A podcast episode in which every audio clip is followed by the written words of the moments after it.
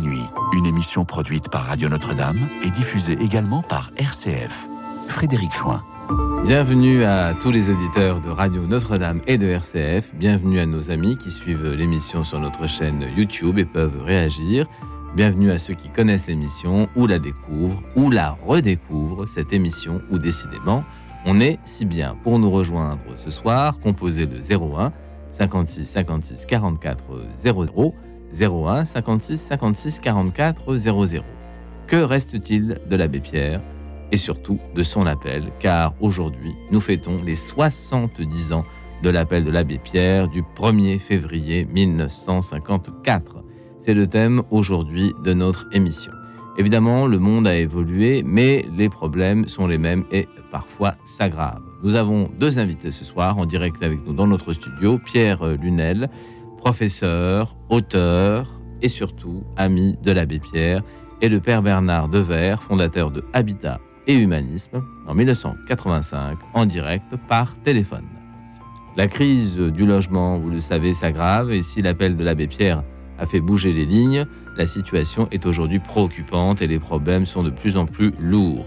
4,2 millions de personnes souffrent du mal logement, beaucoup d'enfants sont à la rue, plusieurs milliers dit-on, 600 000 logements indignes, voire insalubres, sans compter les logements précaires et les difficultés pour accéder aux fameux HLM, ces habitations à loyer modéré. Alors, que font les pouvoirs publics?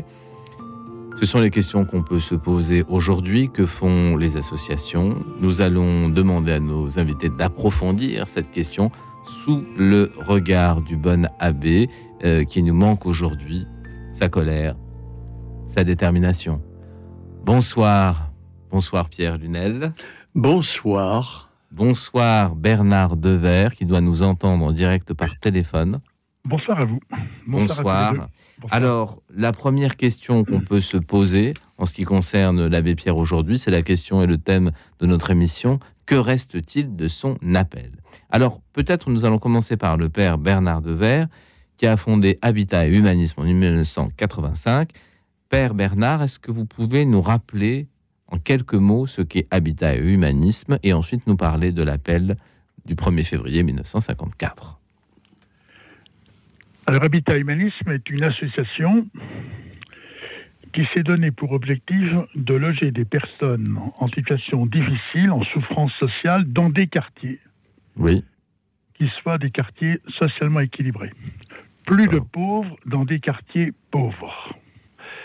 Ces pauvres logements sont finalement ces, ces, logements endémiques au regard en fait de l'entretien de, de la misère. Oui. Donc là, toute la démarche, et comment y parvenir, c'est précisément de susciter une nouvelle économie, une, une, économie positive, une économie solidaire, à partir euh, de laquelle finalement le logement devient moins une marchandisation que finalement l'espace d'un autrement dans la société. Alors l'intuition qui est la vôtre et d'habitat humanisme, c'est de dire que il faut qu'on ait des logements qui soient à peu près mixtes dans une ville et que les pauvres et les riches peuvent habiter dans des endroits finalement euh, assez, assez proches, dans une proximité bienveillante, comme on dit aujourd'hui. Cette mixité sociale, elle est absolument nécessaire si nous voulons avoir en fait une, une, société qui soit davantage une société fraternelle. On dit que la France, elle est une et indivisible. Oui mais elle est une, mais elle est morcelée. Elle est morcelée au point que même il y a des ghettos au sein de notre, sur ce territoire. Oui. Un certain nombre de personnes considèrent que finalement cette société ne sera jamais la leur. Au point d'ailleurs qu'on parle de quartiers perdus, perdus pour, la, pour, la, République. Oui. Donc si on, nous voulons vraiment retrouver en fait le sens de la nation, oui. et le mot nation précisément en fait, cette, cette idée pour reprendre la définition d'Ernest Renan, d'avoir fait de grandes choses ensemble, mais surtout de vouloir en faire encore. Oui. Donc la question, c'est peut-être aussi un appel pour aujourd'hui, c'est de se dire, mais finalement, est-ce que cette idée de la nation nous parle encore aujourd'hui? Alors ça, c'est une question qu'on pourra, qu'on pourra traiter. Est-ce que, euh, Père Bernard, euh, vous portez un regard aujourd'hui sur l'appel de l'abbé Pierre il y a 70 ans, un regard euh, d'admiration Est-ce que vous êtes, euh, est-ce que vous êtes plutôt nostalgique? Est-ce que vous vous dites que c'est encore à faire? Est-ce qu'il faudrait quelqu'un de nouveau pour un nouvel appel? Qu'en pensez-vous? Écoutez, l'abbé Pierre, en fait, c'est, c'est un prophète. Et ce prophète, je retiendrai bien l'expression en au sens où Saint-Exupéry dit que le prophète n'est pas celui qui prédit l'avenir, mais celui qui essaye de le rendre possible. Et à ce possible, quelle énergie, quelle énergie ce prophète précisément a donné pour faire reculer ce mal, ce mal logement. Il a vécu 80, 96 ans. 18 mois avant sa mort, il vient à l'Assemblée nationale dans une chaise roulante. Il est exténué par tous les combats qu'il a menés. Et finalement, il va trouver avoir, il avait une parole, une, capacité, une énergie.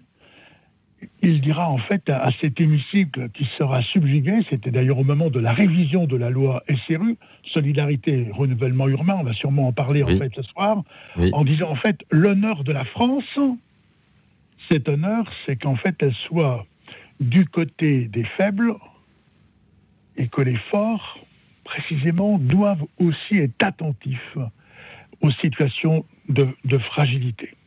C'est tout son combat. Et à partir du moment où en fait ce combat on le fait, on le fait nôtre, l'appel en fait de l'abbé Pierre est un appel qui retentit, un appel qui n'a pas vieilli, qui garde toute son actualité, oui. Garde toute son actualité. Hein. Alors, ce mal logement qui finalement nous, nous, nargue. Alors, mais vous l'avez évoqué dans vos questions. En fait, aujourd'hui, euh, comment finalement, comment parvenir à, à sortir de ce mal qui est un malheur? Au fond, la grande tristesse, et il faudrait sans doute avoir des mots comme, comme Peggy, la colère d'un Peggy aussi, qui dit qu'en fait, euh, le drame, c'est qu'on s'habitue. Alors que le sujet, précisément, c'est de se laisser habiter par une situation en fait euh, inacceptable. Et, et l'abbé Pierre disait ce qui est inacceptable ne doit pas être accepté pour précisément susciter un autrement c'est en cela que son appel, son appel garde en fait toute son acuité. Euh, Père Bernard, est-ce que vous avez rencontré personnellement l'abbé Pierre? Je crois que vous l'avez rencontré quelques fois. Alors, je l'ai rencontré parce qu'on était dans la même ville. vous êtes de Lyon, hein? Vous êtes lyonnais. Oui, c'est ça. Tout à fait. Je l'ai rencontré au moment, en fait, il y a un peu plus de 40 ans, au moment de, créer, en fait, Habitat Humanisme. Oui. Et l'idée d'Habitat Humanisme, bon, je l'évoquais en, en, quelques mots, donc précisément, c'était de susciter cette mixité sociale, mais de la susciter à partir d'une nouvelle économie. Et donc je lui ai demandé s'il accepterait en fait qu'Habitat Manis euh, soit placé sous l'égide d'Emmaüs. Et il m'a répondu non. Alors il a vu, il a vu ma surprise, mon étonnement, et il m'a dit euh, écoutez, je ne suis pas un économiste, me dit-il, je ne suis pas un juriste, et je ne sais pas si votre projet en fait euh, peut dans le temps tenir. Mais ce que je sais en revanche, c'est que si aujourd'hui j'abrite ce projet, en fait, je vais l'étouffer. Et donc, de deux choses l'une, où ce projet, finalement, il a une capacité, il est suffisamment prophétique pour susciter de l'intérêt, de l'enthousiasme et de l'audace, et alors quelque chose se passera, ou bien il n'en a pas, et bon, il en quoi, il s'écroulera, mais en fait, euh, la chance que je peux vous donner, me dit-il, c'est précisément de vous inviter, en fait, à, risquer. À risquer, c'est au, fond, vous savez, c'est les mots de Bernanos qui dit en fait, euh, quand il parle de l'espérance, il dit l'espérance, c'est un risque à courir, et il m'a invité à courir ce risque. Je dois lui dire aussi merci. Père Bernard, je crois qu'aujourd'hui, Habitat Humanisme, c'est plusieurs milliers de bénévoles, 4000 bénévoles, je crois, et 1500 euh, salariés, c'est toujours le cas?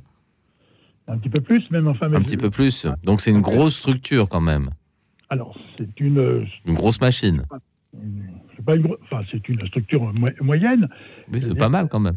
Oui, non, c'est pas mal, mais je veux dire qu'en fait, euh, face à la question en fait du, du drame du logement, vous, l'avez souligné en quelques chiffres, en fait, on voit bien qu'en fait, c'est considérablement insuffisant, puisqu'en fait, euh, et vous l'avez aussi encore rappelé, en fait, ce drame du mal logement continue à s'aggraver. Alors ce soir, on va On va en parler, on va continuer à en parler. mais on, Va, on, va, tenter de faire en sorte aussi de, de ne pas rester simplement sur en fait une approche en fait euh, qui soit dramatique ou morose de la situation ou, fataliste en fait. Fataliste. comme ça. Non, en fait, euh, tout ce qui, ce qui, est de l'ordre du fatalisme n'est jamais de l'ordre de l'espérance. Ce qui est de l'ordre du fatalisme entraîne toujours en fait finalement c'est bof. Donc, oui, une désespérance, disons. Voilà, exactement. Et donc le sujet, c'est en fait de dire non hein, et donc de reprendre ici tout l'engagement de l'abbé Pierre, mais de le reprendre en fait à travers aussi des approches euh, novatrices. Alors, pour ce qui est de la novation, on va se tourner vers Pierre Lunel, qui a bien connu l'abbé Pierre. Alors, je crois qu'il l'a rencontré une bonne dizaine de fois, non Je ne sais plus. Et puis, euh, alors, la question, c'est le message, le cri, l'appel. 70 ans aujourd'hui. Euh, Pierre Lunel, vous étiez sans doute un jeune garçon quand l'appel a été lancé. Peut-être n'étiez-vous pas né, je ne sais pas. Et non, je plaisante. Et et puis et puis euh, effectivement, euh, ben, quelle est l'actualité de de cet appel aujourd'hui? Le père Bernard Dever nous dit c'est un appel qui devance la situation et qui l'accompagne encore aujourd'hui. Qu'est-ce que vous en pensez, oui, mais permettez-moi un petit souvenir personnel. En 54, j'avais 7 ans. J'étais dans un petit village du sud de, de l'Ariège et j'avais une maman qui était admirative euh, absolue euh, de l'abbé Pierre qu'on voyait aux actualités Montvietton Fox. 15 jours après les événements, c'est pas comme aujourd'hui, les chaînes d'infos continuent. Euh, on voyait ça, c'était presque historique. Il y avait toujours du retard. Et alors elle était, comme tous les Français, dans les années 54-55, idolâtre de l'abbé Pierre, ah. et par conséquent, moi j'avais 7 ans, que je commençais déjà, sans le savoir, à rencontrer cet homme. J'étais évidemment à des millions de lieues de me douter qu'un jour, à 38 ans, euh, j'allais euh, croiser son, ses pas. D'accord. Et alors, euh, au-delà de l'impression que l'abbé Pierre vous a faite, qui vous a marqué durablement. Euh, ce qui est de l'appel, est-ce que vous trouvez que cet appel aujourd'hui est encore euh, n'est pas une chose historique, n'est pas une chose qui nous parvient avec du retard comme un astre, une lumière un peu morte euh, qui nous viendrait de loin, mais est-ce que c'est d'abord d'abord l'appel lui-même. il faut à certains moments qu'il y ait des, des voix, des voix d'une puissance inouïe qui brusquement s'expriment, qui crient qui crie l'indignation. Parce que s'il n'y a pas de l'indignation et de l'émotion, euh, l'information se dilue. L'information ne frappe pas. Or, cet homme, dans les années 51-54, a été, par le choix qu'il a fait de sa vie, en ouvrant ce foyer de Neuilly-Plaisance, au contact de toutes ces familles qui se trouvaient dans des bois, dans des autobus désaffectés, dans des à la rue. Alors il faut, rappeler que, il faut rappeler que la France de l'après-guerre, c'était quand même aussi Eh bien la France de l'après-guerre était en reconstruction, mon cher. Elle avait quand même été largement détruite. Et par-dessus le marché, euh, il se trouve que dans les années 46-47, on a fait beaucoup de bébés. C'était le baby boom. Et que les familles, par conséquent, sont devenues des, familles amplifiées, importantes. D'où des difficultés de logement supplémentaires. Et naturellement, comme toujours avec le logement, c'est différent euh, que euh, de donner à manger. Le logement, ça implique du temps, beaucoup d'argent, beaucoup d'investissement, une décision des pouvoirs publics à très long terme un véritable, de, un véritable défi, et pas sur 4-5 ans, mais sur 30, 40 ans. Et, par conséquent, c'est long.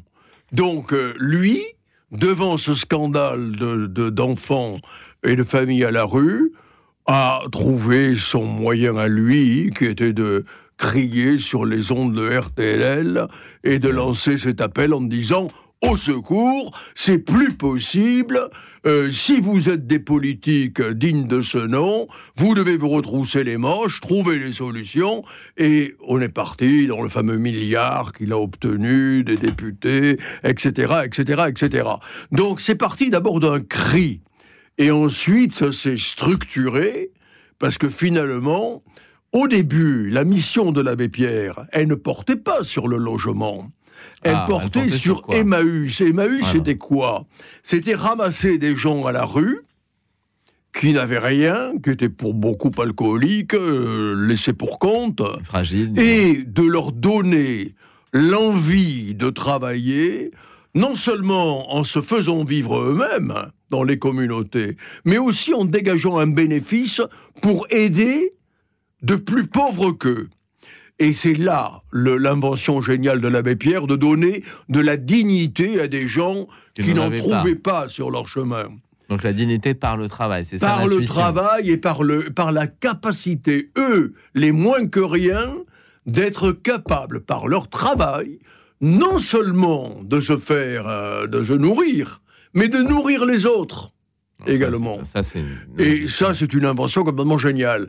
Et après, tout naturellement, du fait qu'il avait sorti ces gens et ces familles euh, de, des bois, de la rue, des, des carcasses d'autobus, eh ben, il, il s'est trouvé confronté aux cités d'urgence, il s'est trouvé confronté à tous ces défis, et donc au drame du logement. Et oui. Et on se rend compte finalement que le drame du logement n'a jamais cessé depuis 1954. Père euh, Bernard Devers. Père Bernard, Oui, est-ce que vous reconnaissez bien les traits de l'abbé Pierre dans ce portrait vite brossé par Pierre Lunel sur cette indignation éthique, cette formidable énergie et cette conscience de mettre les pauvres au travail et de leur redonner la dignité par le travail? Oui, je crois qu'en fait, il était habité par, euh, par cette indignation, en fait. Euh, Et s'indigner, c'est en fait pas simplement rester à des mots. Mais aussi à l'action, passer pas- à l'action. Bien sûr, il est passé à l'action. hein. Alors, nous allons écouter, euh, puisque c'est une des pauses de notre émission, la première écoute euh, qui va être la nôtre, c'est un titre de 1954, et ce soir, la programmation sera une programmation de 1954. Tous les titres. Et la première écoute, euh, c'est Doris Day, actrice et chanteuse américaine, qui à cette époque interprétait Secret Love, l'amour secret. Doris Day. Écoute dans la nuit, une émission produite par Radio Notre-Dame et diffusée également par RCF.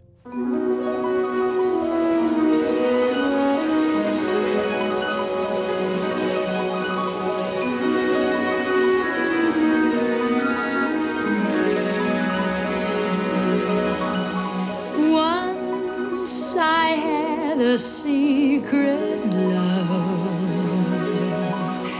that lived within the heart of me. All too soon, my secret love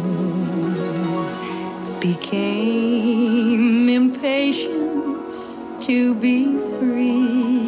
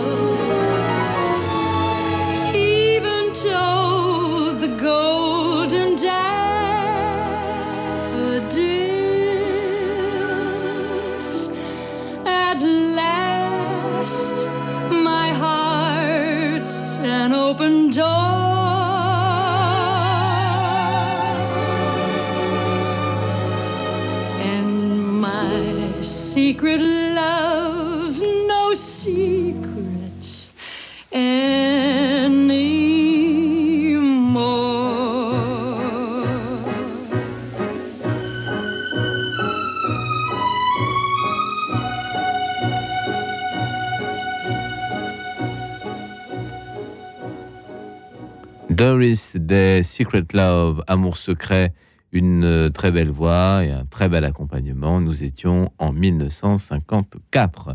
Mao au téléphone. Allô?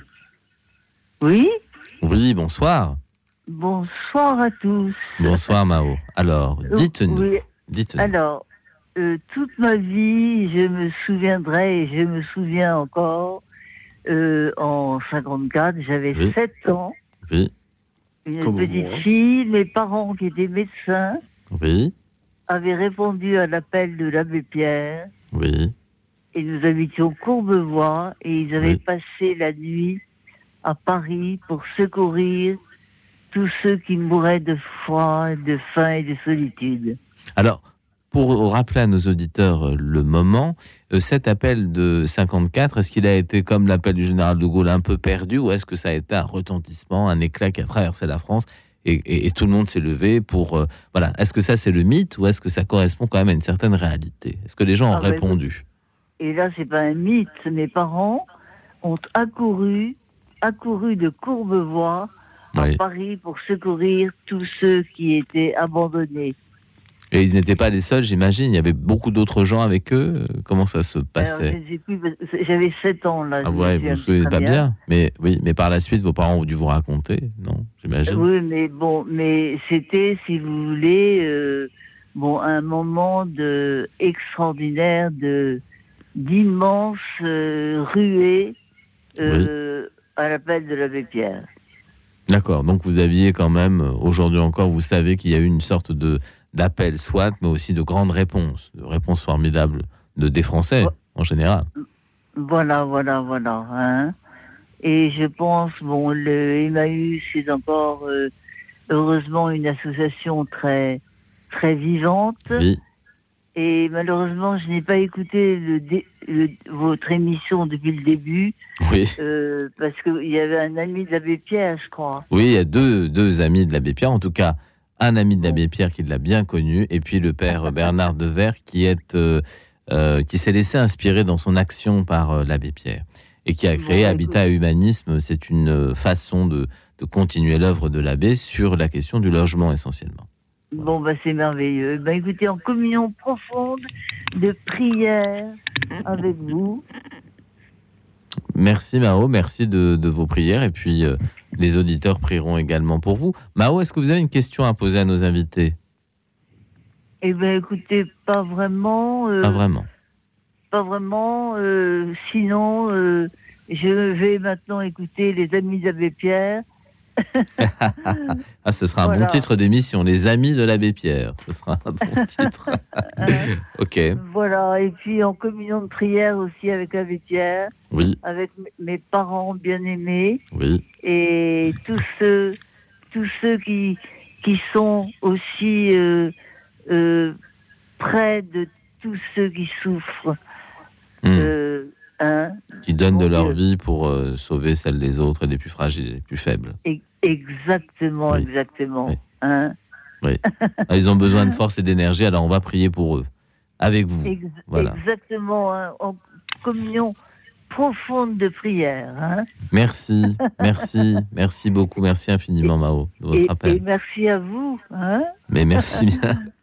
Et puis, euh, vous pouvez nous appeler quand vous voulez. Vous êtes ici chez vous, vous le savez, à Radio Notre-Dame. Oui, Voilà. oui, oh, ok, oui. Voilà, vous le savez. Merci, merci Mao. Allez. Merci. Et bonne soirée, bonne nuit. Euh, mon père, Père Bernard. Allô? Oui, moi je suis, Oui. je suis assez attentif en fait euh, à l'attention spirituelle en fait euh, que Mao souligne par rapport Oui. en fait à l'abbé Pierre. Alors, dites-nous un peu le, justement le fait que l'abbé Pierre ait été moine, puis euh, bon, il a été résistant pendant la guerre, il a été prêtre également. Est-ce que il aurait mené le même type d'action s'il n'avait pas été soutenu par cette foi euh, extraordinaire qui était la sienne? Est-ce que cette action aurait été la même? On, a, on pense à Coluche pour ma génération qui est venu bien plus tard et qui n'était pas prêtre, même s'il avait une forme de foi à lui. Euh, Est-ce que la démarche de l'abbé aurait pu être possible sans la foi? Est-ce que c'est vraiment très lié? En tout cas, il a été habité par la spiritualité de François d'Assise, il a été, Oui. franciscain. Oui. Il ouvre des perspectives aujourd'hui qui sont reprises avec euh, Laudato aussi. Oui. Cette attention à l'écologie.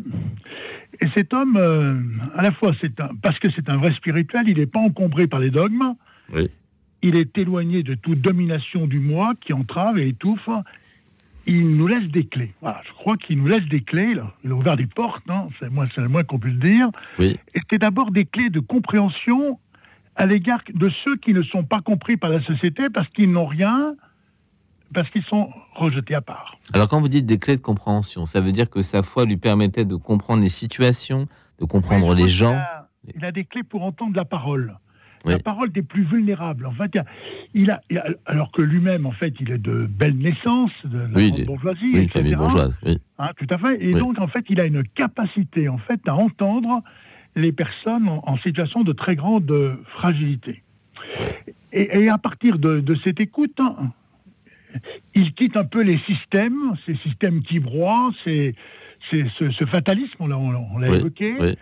Il refuse les discours, alors que ces paroles, c'est pas un discours. On le voit d'ailleurs dans, dans le, le dernier film, en fait, de, Oui. Qui a été sur, sur l'abbé Pierre, on Oui. voit dans, dans- dans l'hémicycle euh, précisément, euh, il, il va créer du brouhaha parce qu'en fait, il y a des gens qui vont dire Mais il nous fait la leçon, il nous fait la leçon. N'empêche que, sans être un donneur de leçons, il va pas simplement hausser le ton, mais il va aussi, surtout, hisser les consciences.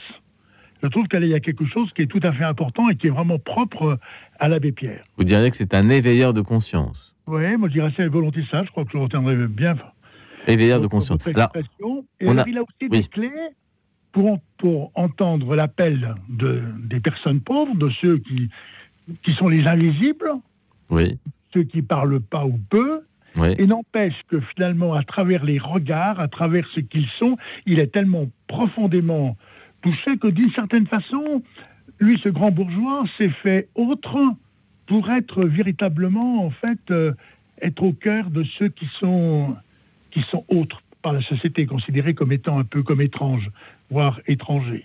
D'accord. Il a, une, il a une clé pour entendre, et cette clé pour entendre va permettre en fait une transformation au point de se comprendre autrement, jusqu'à ce frère de l'autre, fut-il étrange. Oui, et là, là, on rejoint Saint François d'Assise. Nous Et avons, nous avons Marie-Thérèse, pardon- pardonnez-moi, Père, nous avons Marie-Thérèse au téléphone. Allô, allô, bonjour. Oui, Euh, je Marie-Thérèse. voudrais demander, est-ce que les personnes qui sont autour de vous Oui. sont gens qui sont nés aux environs de 40, 45 Si c'est après, je m'excuse, mais il faut dire la vérité, c'est-à-dire, on voit pas le- les misérables comme c'était comme c'est maintenant, comme c'était euh, après la guerre. Je l'ai déjà dit une fois à Radio Notre-Dame. Oui, Moi, j'ai 83 ans dans 15 jours, donc Oui. euh, bon pied, bon oeil si on veut. oui, Euh, je voulais dire que il y avait le lendemain de guerre, il y a beaucoup de, de pères qui avaient été prisonniers, qui reviennent, oui, qui sont revenus après des camps de concentration et pas toujours en bon état. oui, Les juifs aussi qui arrivaient, ces pauvres gens, dans des conditions. Euh, moi, j'ai vu un monsieur qui rentrait, c'était un, un chrétien. Il était rentré, je me rappelle la première fois que je l'ai vu, il avait le visage euh, vraiment de quelqu'un qui ne sait pas où il en est, quoi. Bon, il y avait ça, il y avait aussi l'abbé Pierre, il y avait aussi le froid. Il faisait très froid, c'était Oui. moins 5, moins 10. Oui. Je me rappelle, j'allais à l'école euh, chez les religieuses à Saint-Denis. Oui. Euh, on pouvait pas, c'était pas vivable. Il y avait de la neige, il faisait très froid. Et je voulais dire, il n'y avait pas non plus euh, l'aide sociale euh, par la Sécu comme c'est maintenant, ceux qui arrivent, on leur donne de l'argent. Euh, non, non, il y, avait une grande, grande misère. Et une chose que on n'a pas dit, il y a beaucoup de bébés nouveau-nés, nouveau-nés jusqu'à deux ans, qui mouraient de ce qu'on appelait la diarrhée verte. Moi, j'assistais à des enterrements, un ou deux des copines de l'école. oui. Euh, voilà, je voulais dire, tickets, c'était le, le rationnement. Oui. Euh, on n'avait que droit à quelques vêtements, dès que pour la nourriture, jusqu'en les années 50. Ça a été vraiment de la pauvreté au dernier degré. Pas de chauffage dans les classes, pas de chauffage dans les appartements. Euh, les toilettes pour, pour tout le monde à peu près. euh, bon, Ça, c'est encore pas le moins important. Mais je voulais dire, je voulais dire que ces années-là, ceux qui n'ont pas vécu ne savent pas ce que c'est. Ils ne savent pas. Pas. Alors, De voir des gosses dans. et, Excusez-moi, c'est à l'œil là-bas exactement, comme vous voyez, j'ai vu des baraquements où il y avait plus de pierre sur pierre et des familles nombreuses vivent là-dedans. Je peux vous dire que ce que l'on voit maintenant, même les gueux qui sont dans la rue, oh et moi ils ont pas froid. Ce que j'ai vu, je voudrais quand même qu'on fasse pas du romantisme, qu'on fasse pas du les, les pauvres de c'est toujours de la misère. Mais ce qu'on a vu, c'est quelque chose. Euh, moi, j'étais dans l'école religieuse, donc euh, à Deuil là-bas où j'étais, et Oui, je peux vous dire que c'était souvent qu'on suivait les enterrements. Et les enterrements de gens qui n'étaient pas, qui n'étaient pas vieux, des gosses, oui, en enterrement, des enterrements d'enfants. Ça faut le dire aussi, il faut le dire. Oui. Et puis parce qu'on n'avait pas les antibiotiques, et puis aussi qu'on n'avait pas comme maintenant l'aide sociale, il n'y avait pas de, il y avait pas de sécu, il n'y avait pas d'aide, euh, bon, tout ça grosso modo, hein, je vais vous dire. Mais il y avait une grande misère qui était plus importante que maintenant. La misère de maintenant, on donne un logement avec du chauffage dans, des, dans un hôtel, on fait quand même, on les aide à trouver du travail. Il y a, il y a quand même qu'il n'y avait pas, il y avait Oui. pas tout ça. Alors tout ne marche pas très bien, on va en reparler. Mais Quand euh, il y a quand même des jeunes, les gens qui veulent travailler. Il y a du boulot euh, un peu partout. On en demande quand même. Ça, faut pas, faut pas dramatiser. Tandis que là-bas, il n'y avait pas de boulot, il n'y avait pas de travail, il n'y avait rien. Alors que Et les grèves, les grèves de la régie Renault et les autres grèves dont mon père était travaillait là-bas, Oui. il y avait des grèves. Et euh, pour vous simplement vous signaler quelque chose, un jour on m'avait ramené une soupe qui était donc euh, le cours populaire, je sais pas quoi, et j'avais trouvé que cette soupe était très bonne. On n'en est pas réduit là encore maintenant euh, avec les ces grandes grèves que tout le monde se plaint. Il y a quand même de la nourriture, il y a quand même pour pas cher, on peut quand même manger. Tandis que Oui. là, euh, là c'était pas évident. Alors Marie-Thérèse, Marie-Thérèse, Marie-Thérèse, Marie-Thérèse, Oui. est-ce que vous avez une question à poser à Pierre, qui Non. doit être à peu près de votre génération, et euh, peut-être au Père que- Bernard également Est-ce que vous avez une question à poser sur, sur Oui, oui. cette époque? Est-ce que ces gens ont vécu dans ces milieux-là? Je ne parle pas de maintenant, je parle dans ces milieux, ceux qui sont nés après, à- après 50, 55 par là. S'ils n'ont pas vécu ça, ils ne peuvent pas savoir ce que c'est.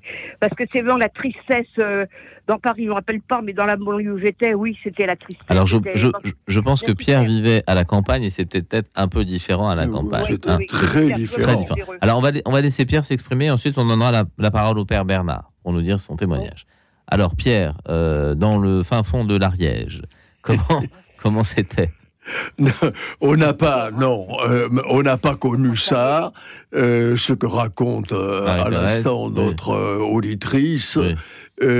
parce que dans la campagne, dans les petits villages, ça ne ressemblait pas du tout à ce que ça devait être dans Paris. Moi, je me souviens très bien. J'avais 7 ans euh, en 54 et je regardais parce qu'on allait au cinéma, euh, Ah ma maman, et il y avait toujours les actualités de la Gaumont. la, de la Gaumont. Et par conséquent, on voyait ce qui se passait réellement. Alors évidemment, ça n'était que de l'image. C'était pas vécu comme euh, la dame vient de l'exprimer Thérèse, actuellement, oui, qui, oui. elle, l'a vu. Euh, et l'a ressenti. oui. Oui. Mais enfin, l'idée, moi je me souviens très bien également, vraiment de ces gens qui revenaient, euh, qui étaient revenus des camps, revenus des, des oflags et des stalags, et, et qui finalement n'en menaient pas large. Oui. Euh, je veux dire, il n'y avait pas beaucoup de joie. Il y avait à la fois la joie de la libération, la joie vrai. du fait que la guerre avait fini, cessé, oui. mais il y avait véritablement un drame euh, que l'on sentait et contre lequel on ne trouvait pas beaucoup de moyens de lutter. Euh, Oui, c'est là où s'inscrit l'abbé Pierre, Il y justement. avait des femmes, excusez-moi, il y a des Oui. femmes qui étaient mariées avec des Américains. J'ai une de mes amies Oui. qui aujourd'hui est morte. Euh, le père était américain, la mère avait dû le voir très tardivement. Bon, elle avait une fille, mais il y avait des gosses aussi qui étaient des enfants d'Allemands. Ça, vous l'avez Oui. peut-être pas connu, mais moi, je me rappelle de tout ça.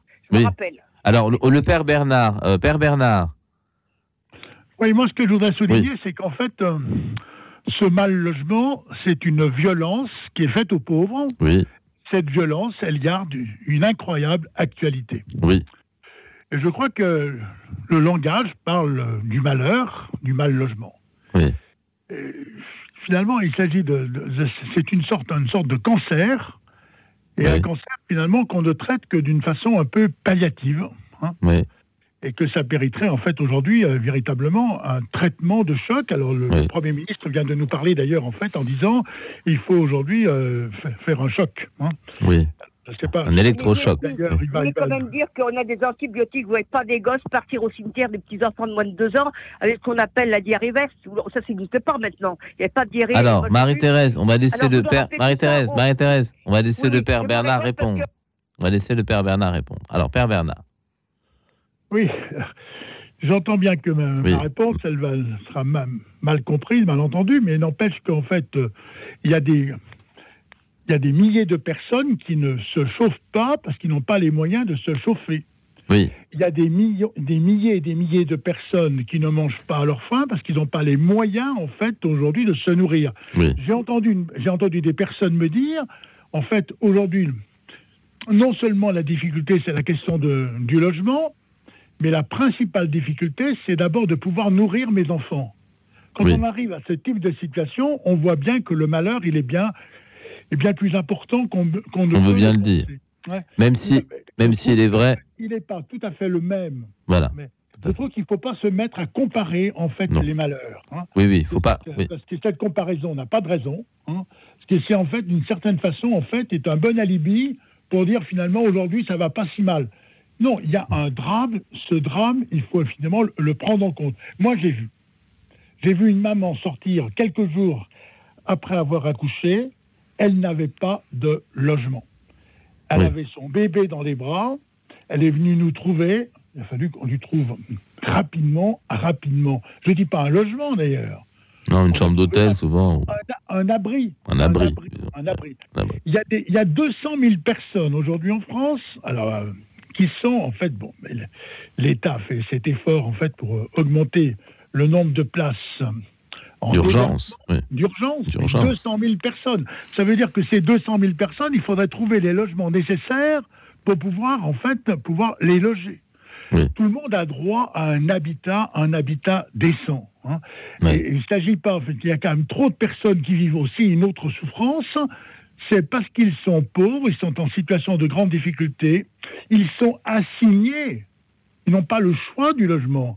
Ils Non. sont assignés à des lieux de grande pauvreté.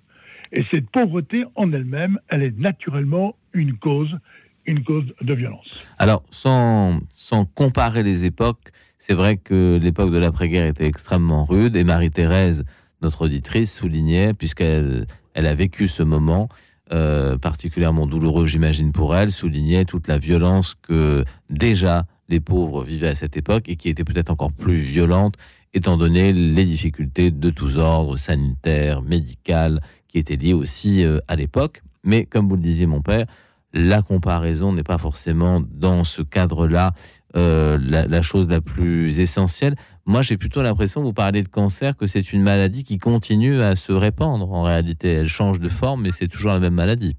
C'est la même, c'est la même maladie. Elle est, elle est endémique. Elle est endémique. C'est une maladie, oui, c'est une maladie dont, dont peut-être on n'arrive pas forcément à, à- à- à- qu'on n'arrive pas forcément à vaincre. Il faut peut-être aussi dire la vérité. Peut-être qu'on n'arrive pas, malgré tous nos efforts, à, à vaincre cette pauvreté endémique, ces problèmes de logement, de travail, de santé, de la nourriture. Non, Je crois qu'on y non, est arrivé. Je crois que si on a. Alors, alors, je, veux croire. Et en tout cas, euh, pour justement, pour ne pas rester dans la fatalité, oui, la question en fait du mal logement, ça doit être une question qui peut être en fait aujourd'hui pouvoir être traitée. Vous avez raison, et ça a été en fait, euh, Pierre l'a évoqué en disant Oui. la question du logement, c'est sur, euh, c'est une, une- des opérations longues. Il faut Oui. du temps, trop de temps d'ailleurs en fait pour construire. Et il y a bien des raisons d'ailleurs qui sont liées aussi, euh, j'ose le, le terme et j'espère ne pas, ne pas blesser, mais quand même à un égoïsme. Mais il faut aussi appeler un chat un chat, euh, où en fait on ne veut pas de logement social. On est tout à fait d'accord pour le logement social, mais à la condition que ça soit ailleurs. Alors naturellement, en fait, Oui. on fait des procès, et c'est Oui. des procès qui durent, qui perdurent, qui coûtent cher d'ailleurs en fait. oui. Et pendant ce temps, il y a des hommes et des femmes qui ont besoin, qui ont besoin d'un logement. Il y a des enfants qui ont besoin d'un logement. Moi, j'ai vu des enfants. Savez, Alors, quand- Père Bernard, on va, Père Bernard, on va, on va vous reprendre juste après la pause musicale parce que malheureusement la pause musicale est prévue à une heure fixe et on ne peut pas la déplacer. Mais ça va nous donner de l'espoir et de la chaleur humaine car en 1954, Georges Brassens interprétait Chanson pour l'Auvergnat. Et nous reprenons notre conversation juste après. Georges Brassens, Chanson pour l'Auvergnat. Écoute dans la nuit, une émission produite par Radio Notre-Dame et diffusée également par RCF.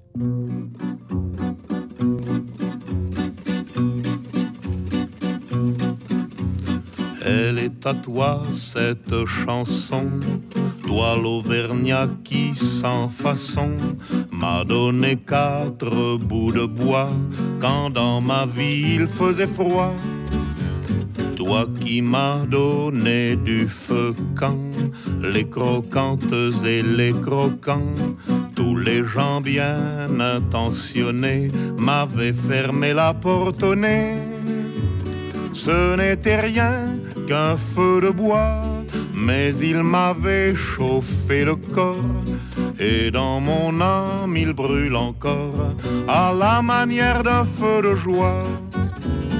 Toi l'Auvergnat quand tu mourras, quand le croque-mort t'emportera, qu'il te conduise à travers ciel au Père éternel.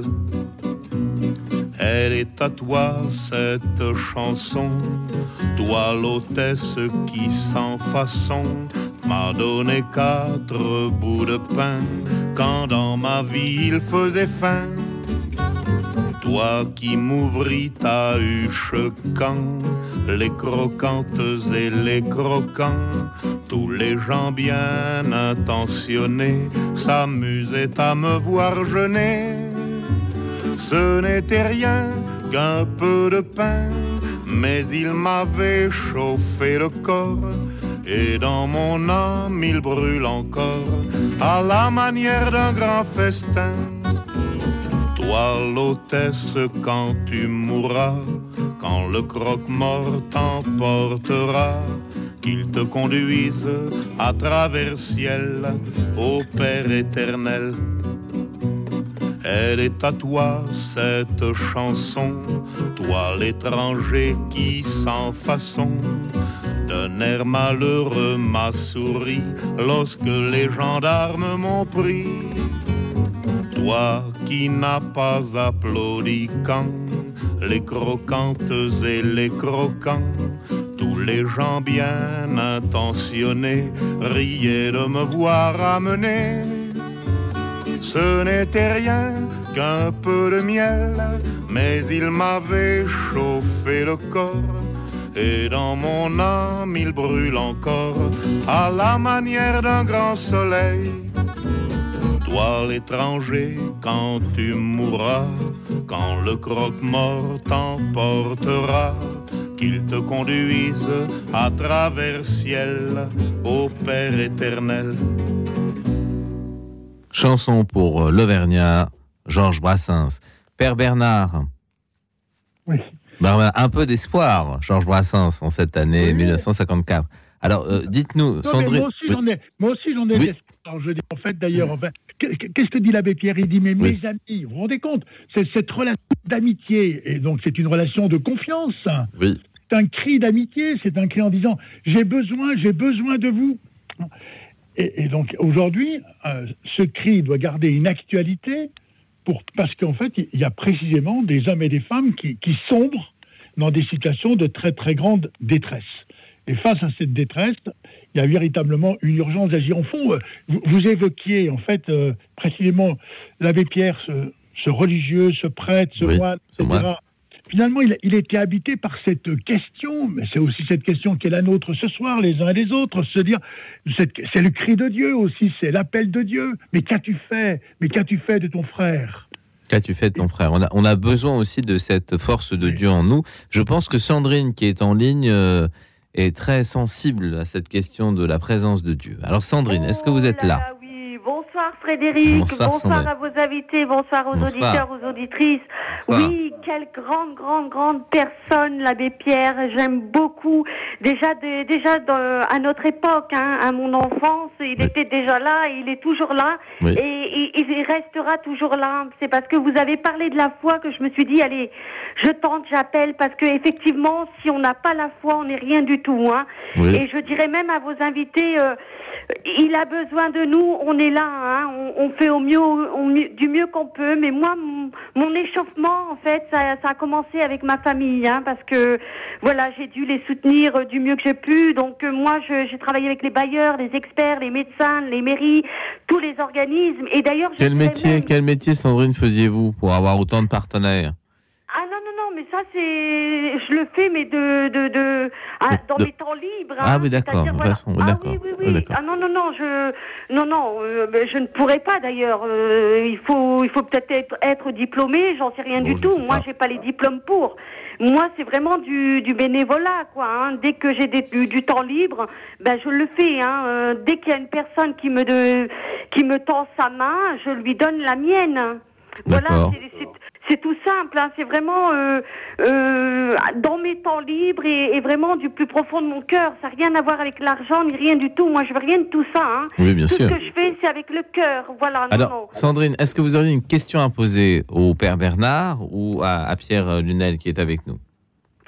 Euh, non, moi je dirais simplement, c'est des grandes personnes. Vous savez, quand vous me mettez face à des grandes personnes comme ça, moi j'ai aucune question, hein, parce que déjà, c'est des personnes qui sont face à Dieu. Hein, c'est le royaume euh, assuré. Hein.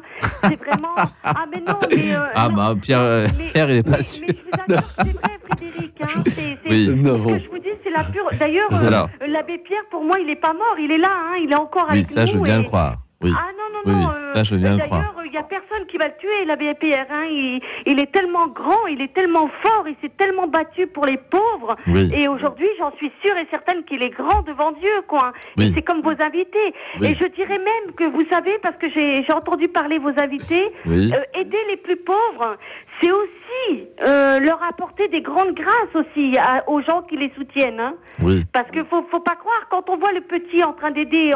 Parce que moi je suis pauvre, mais euh, dans ma pauvreté, aider encore un plus pauvre que moi, Oui. c'est apporter une grande, grande richesse à ceux qui nous entourent. C'est l'intuition de l'abbé Pierre au Voilà, départ. que- Alors, oui.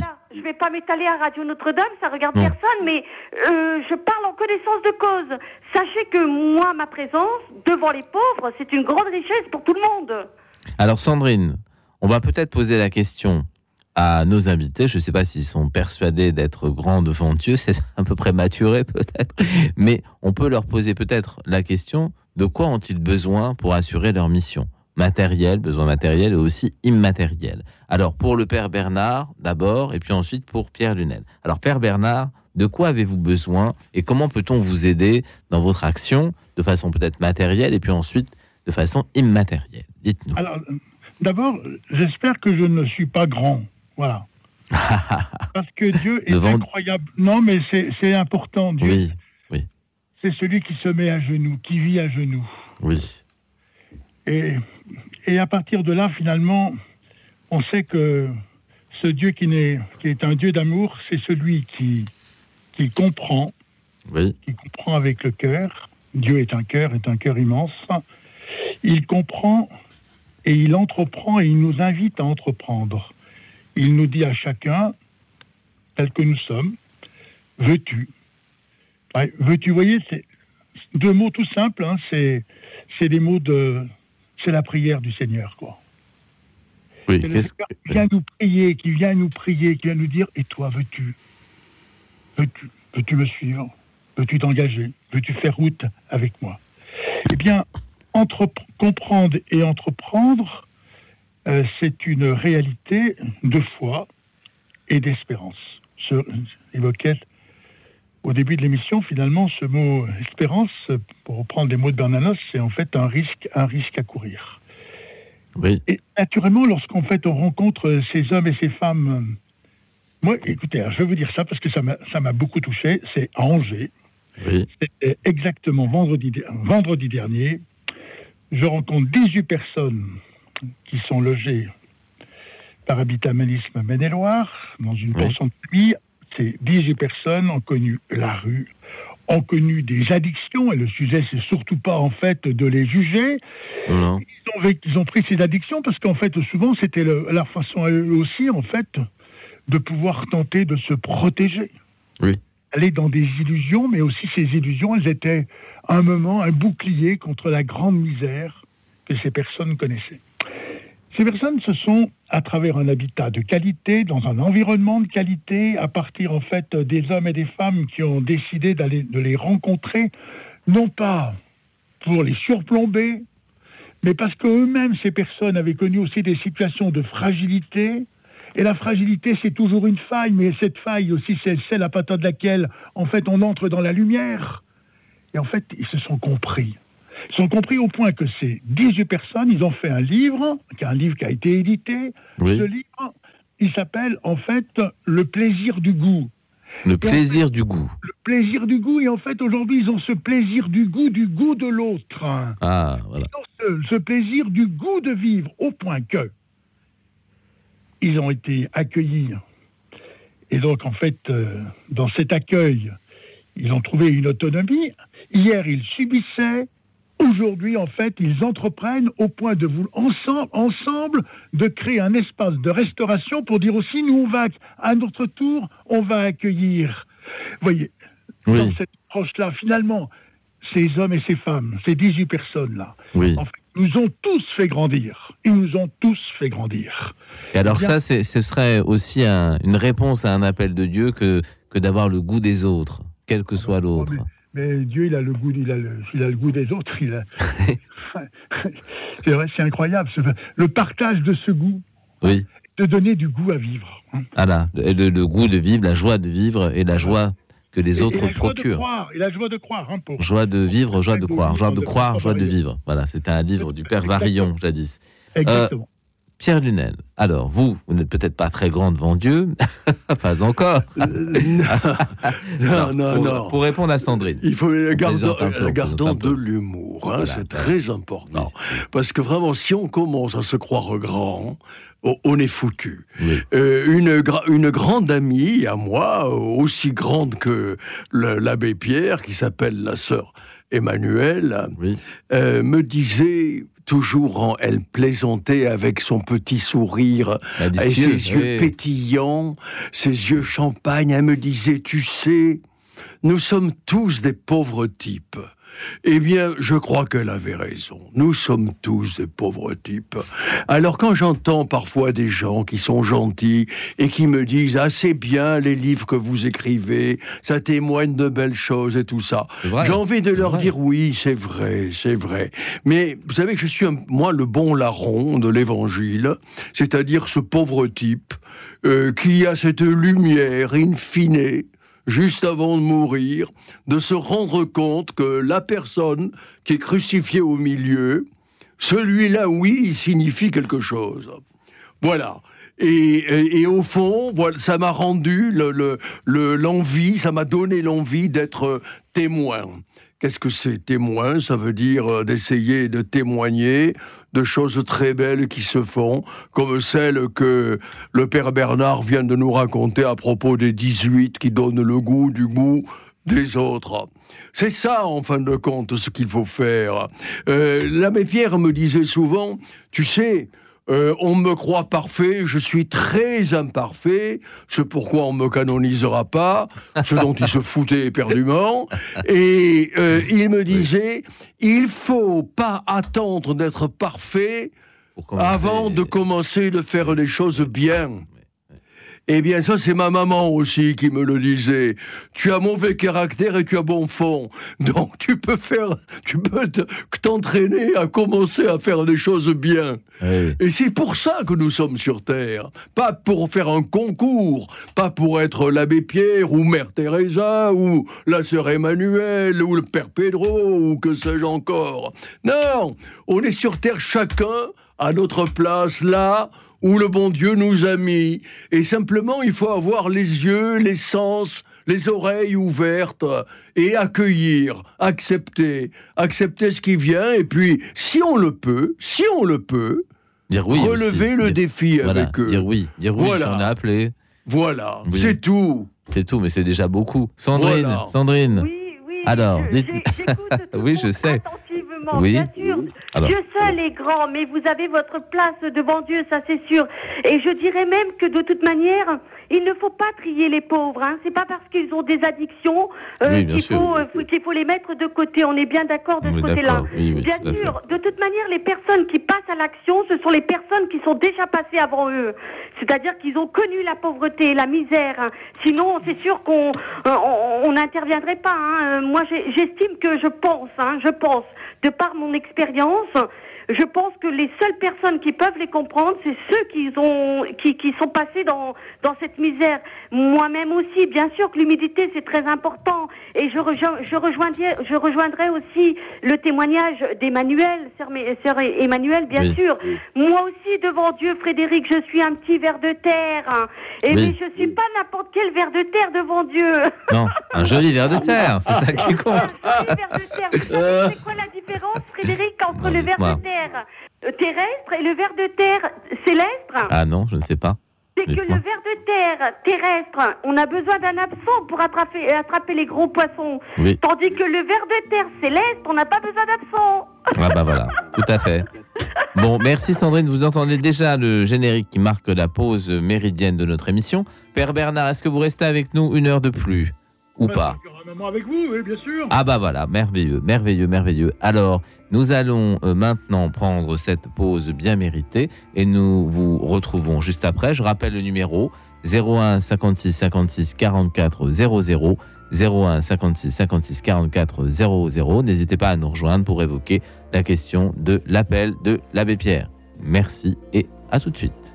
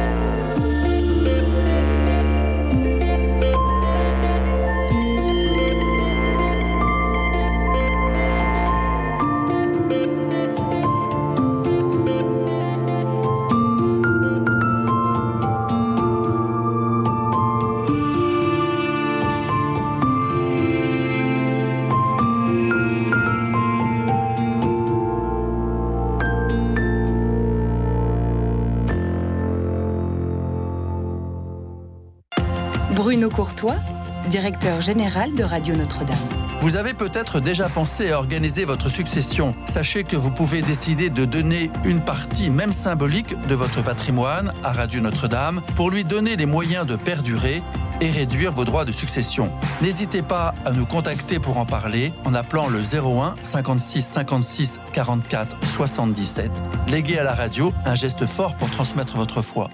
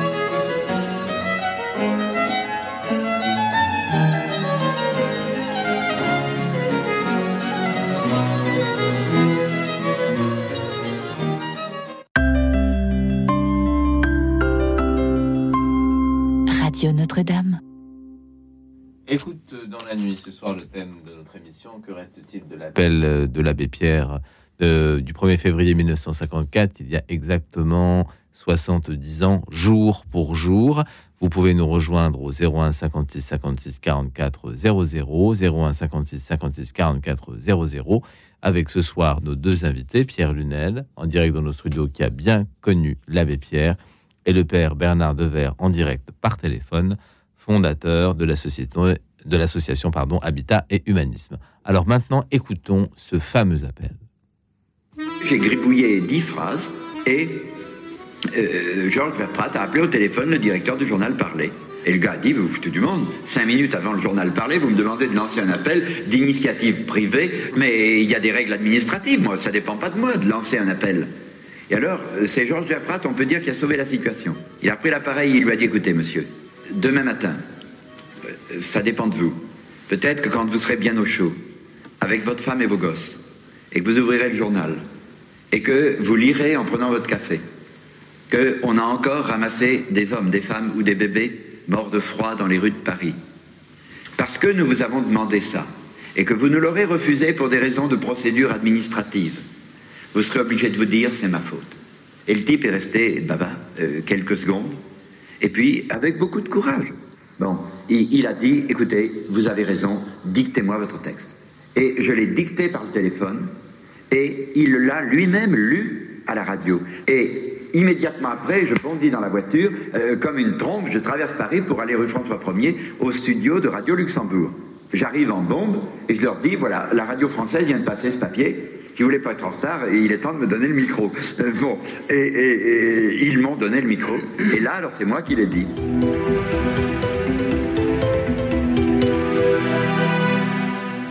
Il n'existe aucune version sonore authentique de l'appel. Celui-ci a donc été enregistré par l'abbé Pierre le 4 octobre 1993. Mes amis, au secours. Une femme vient de mourir gelée cette nuit à 3 heures sur le trottoir du boulevard Sébastopol, serrant sur elle le papier par lequel, avant-hier, on l'avait expulsée. Chaque nuit, ils sont plus de 2000 recroquevillés sous le gel, sans toit, sans pain, plus d'un presque nu, devant tant d'horreur, les cités d'urgence, ce n'est même plus assez urgent. Écoutez-moi, en trois heures, deux premiers centres de dépannage viennent de se créer. L'un sous la tente, au pied du Panthéon, rue de la Montagne Sainte-Geneviève, l'autre à Courbevoie. Il regorge déjà. Il faut en ouvrir partout. Il faut que ce soir même, dans toutes les villes de France, dans chaque quartier de Paris, des pancartes s'accrochent sous une lumière dans la nuit, à la porte de lieux où il y ait une couverture, paille, soupe, et où on lise sous ce titre Centre fraternel de dépannage ces simples mots. Toi qui souffres, qui que tu sois, entre, dors, mange, reprends espoir. Ici, on t'aime. La météo annonce un mois de gelée terrible, tant que dure l'hiver, que ces centres subsistent. Devant leurs frères mourants de misère, une seule opinion doit exister entre hommes, la volonté de rendre impossible que cela dure. Je vous prie, aimons-nous assez tout de suite pour faire cela, que tant de douleurs nous ait rendu cette chose merveilleuse, l'âme commune de la France. Grâce à vous, aucun homme, aucun gosse ne couchera ce soir sur l'asphalte ou les quais de Paris. Merci. Un appel vibrant qui est euh, encore effectivement plein d'actualité. Marie au téléphone. Marie, Je- J'ai pris votre émission oui, et puis je me suis dit, oh, je vais quand même appeler. oui. Euh, parce que, euh, oui, le logement, c'est crucial. Oui. Et il y a peut-être une chose qui n'est pas évoquée, c'est euh, le déclassement de la, petite, de la classe moyenne et de la petite classe moyenne. Oui. Et pour qui se loger euh, devient difficile. Oui. Voilà. Et avec cette spéculation folle de l'immobilier, Oui. et euh, moi je suis donc sur Paris, j'ai un logement bon, d'un bailleur principal sur Paris, mais c'est une passoire thermique. Donc euh, moi euh, j'ai fait très attention, je me suis pratiquement pas chauffée pour pas me retrouver en difficulté, comme je vois autour de moi, des gens qui, ont, qui, présentent, qui sont corrects et qui, qui ont des difficultés. Voilà. Et, et quelque part, on se dit, mais voilà, c'est. Il y a ceux qui sont très pauvres, qui sont dans la difficulté. Oui. Mais vous avez le. Je ne sais pas qui a répondu à la dame de 83 ans. Oui. Les problèmes du temps de l'abbé Pierre, oui, c'est moi, mes parents, ils ont connu la guerre, ils ont connu l'après-guerre, et même Oui.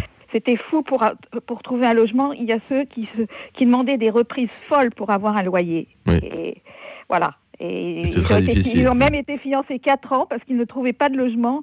Et c'est parce que des, mes arrière-grands-parents euh, ayant décédés, mes grands-parents ont pu reprendre leur maison et mes grands-parents ont laissé leur, leur, leur, leur enfin le logement Oui. qu'ils louaient à mes parents. Voilà, en ayant quand même une situation. Donc, à l'heure actuelle, oui, le problème de logement, on sait que tout le monde dit ah, il, va y avoir- il y a la crise du logement, la crise Oui. du logement. Mais voilà, comment. euh, et il y a en plus beaucoup de gens seuls. Voilà, et surtout des femmes seules, dont je fais partie. Hmm. Voilà, et comme on dit, trop riche pour être aidé et trop pauvre pour bien vivre. Oui, donc Voilà. vous voulez dire qu'il y a une sorte de déclassement des, des classes Et- et- moyennes. Et, et Paris, on voit bien Paris, il y a le ghetto des riches et les, et les ghettos des pauvres. Oui. Voilà. Et puis, il faut voir aussi, bon, comme se font certaines attributions. Moi, je, voilà, moi, je, je, Oui. je, je suis dans un logement avec des problèmes de, de- d'environnement, de voisinage, et je n'obtiens pas d'échange pour l'instant. Voilà, parce qu'il y a Mhm. une demande folle. Oui, oui, et ça, et là, sûr. en plus, avec des nouvelles lois, euh, entre, autres, comme ces histoires d'isolation thermique, Oui. les- du coup, les gens vendent les logements et ne veulent plus les louer. Donc, ça va créer encore plus de difficultés.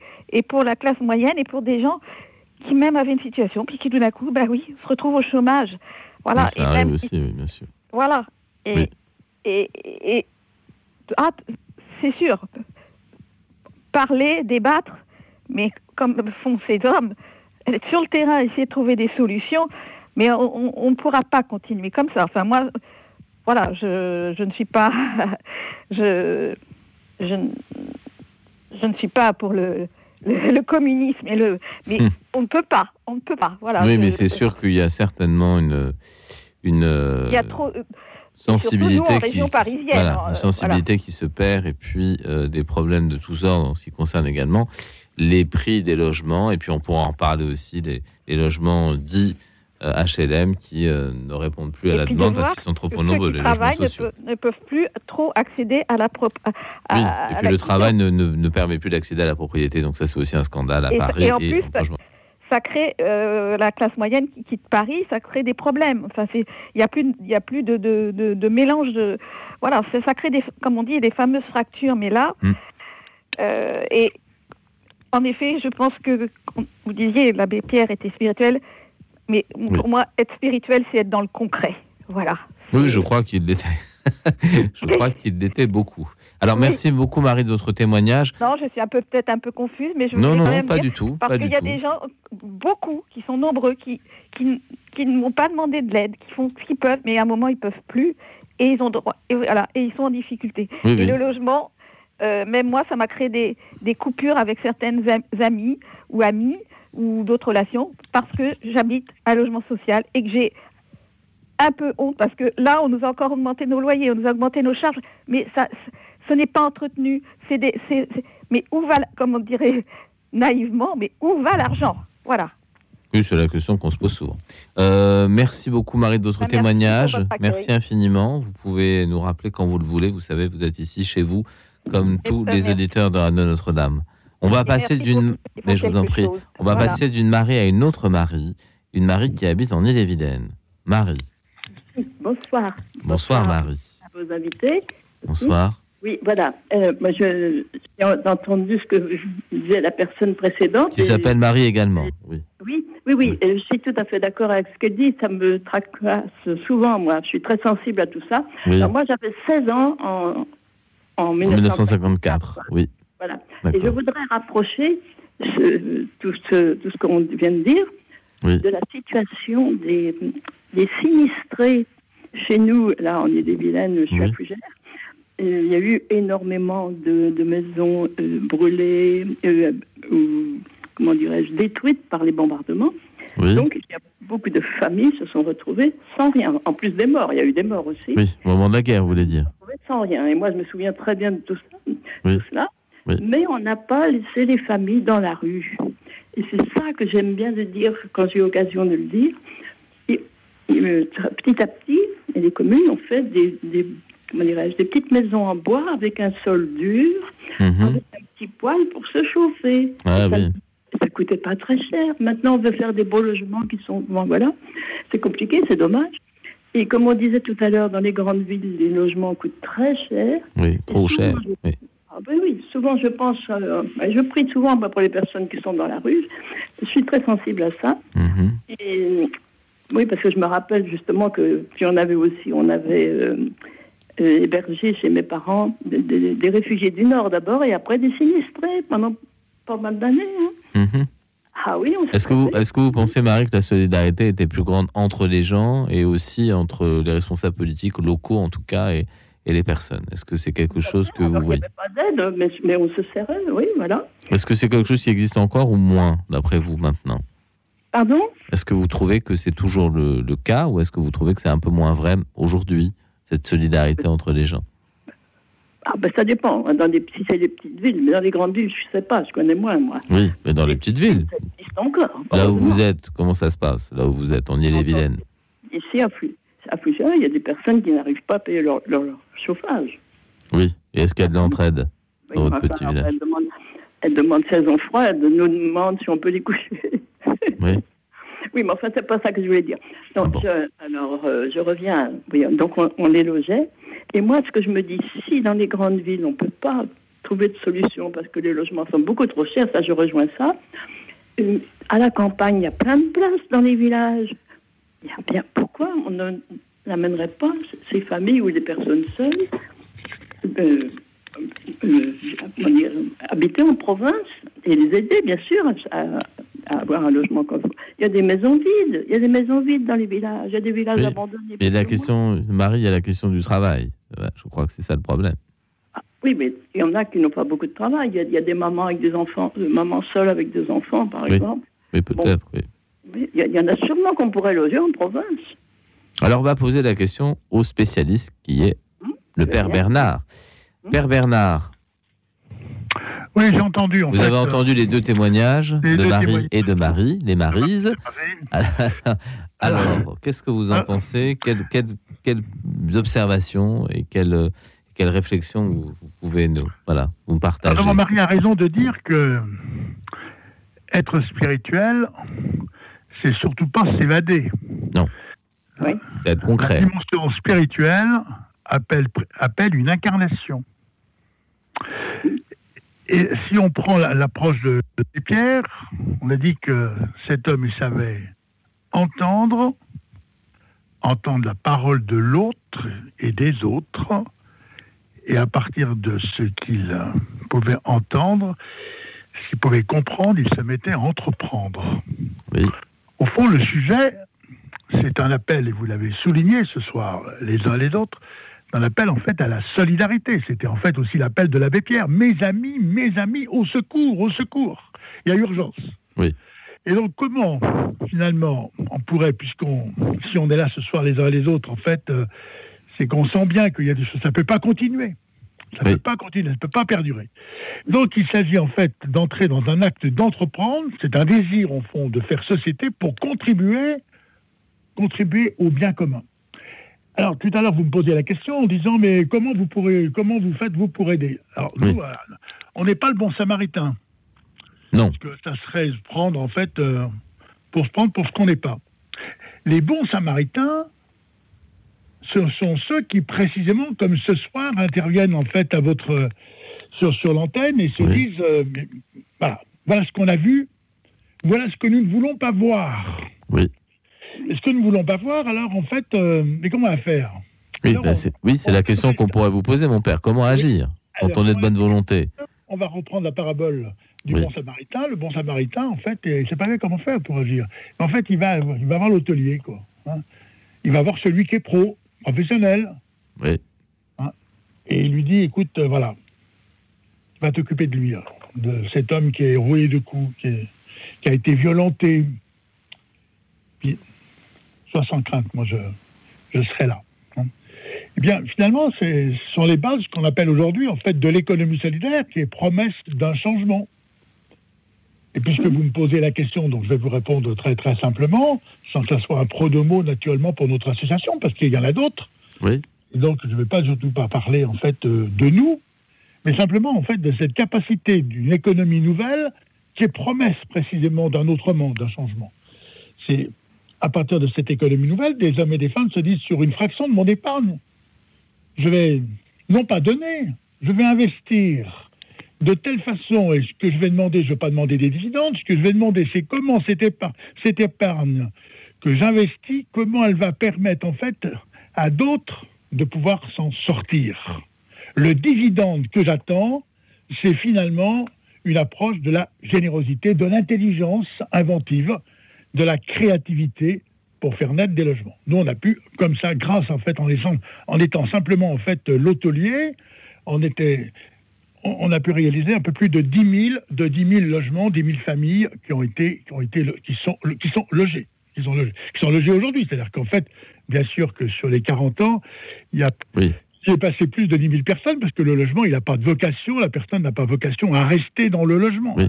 Lorsqu'en fait elle est accompagnée et qu'elle trouve en fait euh, après la capacité d'une autonomie, en fait, on l'invite à entrer dans une solidarité pour dire enfin aussi à mon tour, je vais aider comme j'ai été aidé. Donc en fait, c'est une ouverture aussi à la dignité.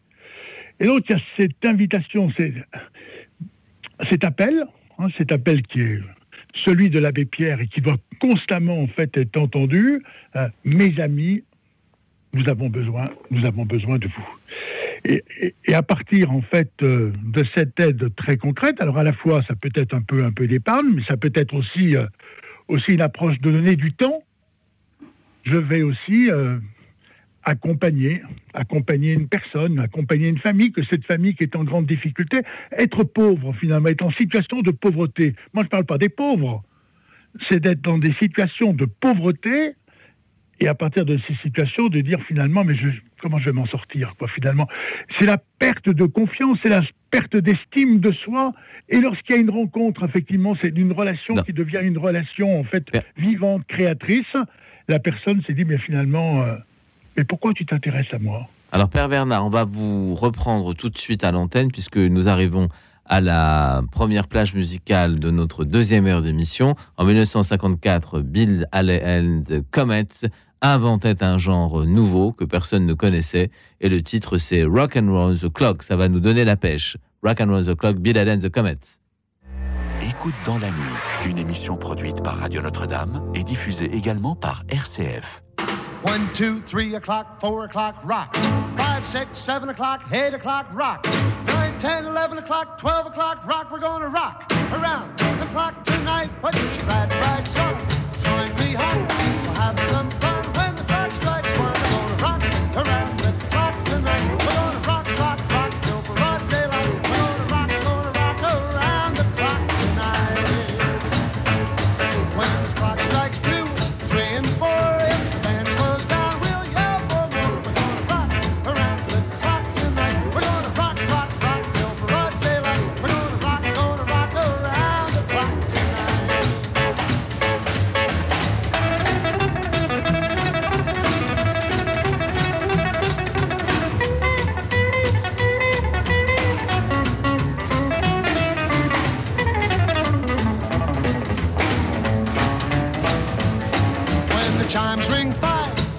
seven,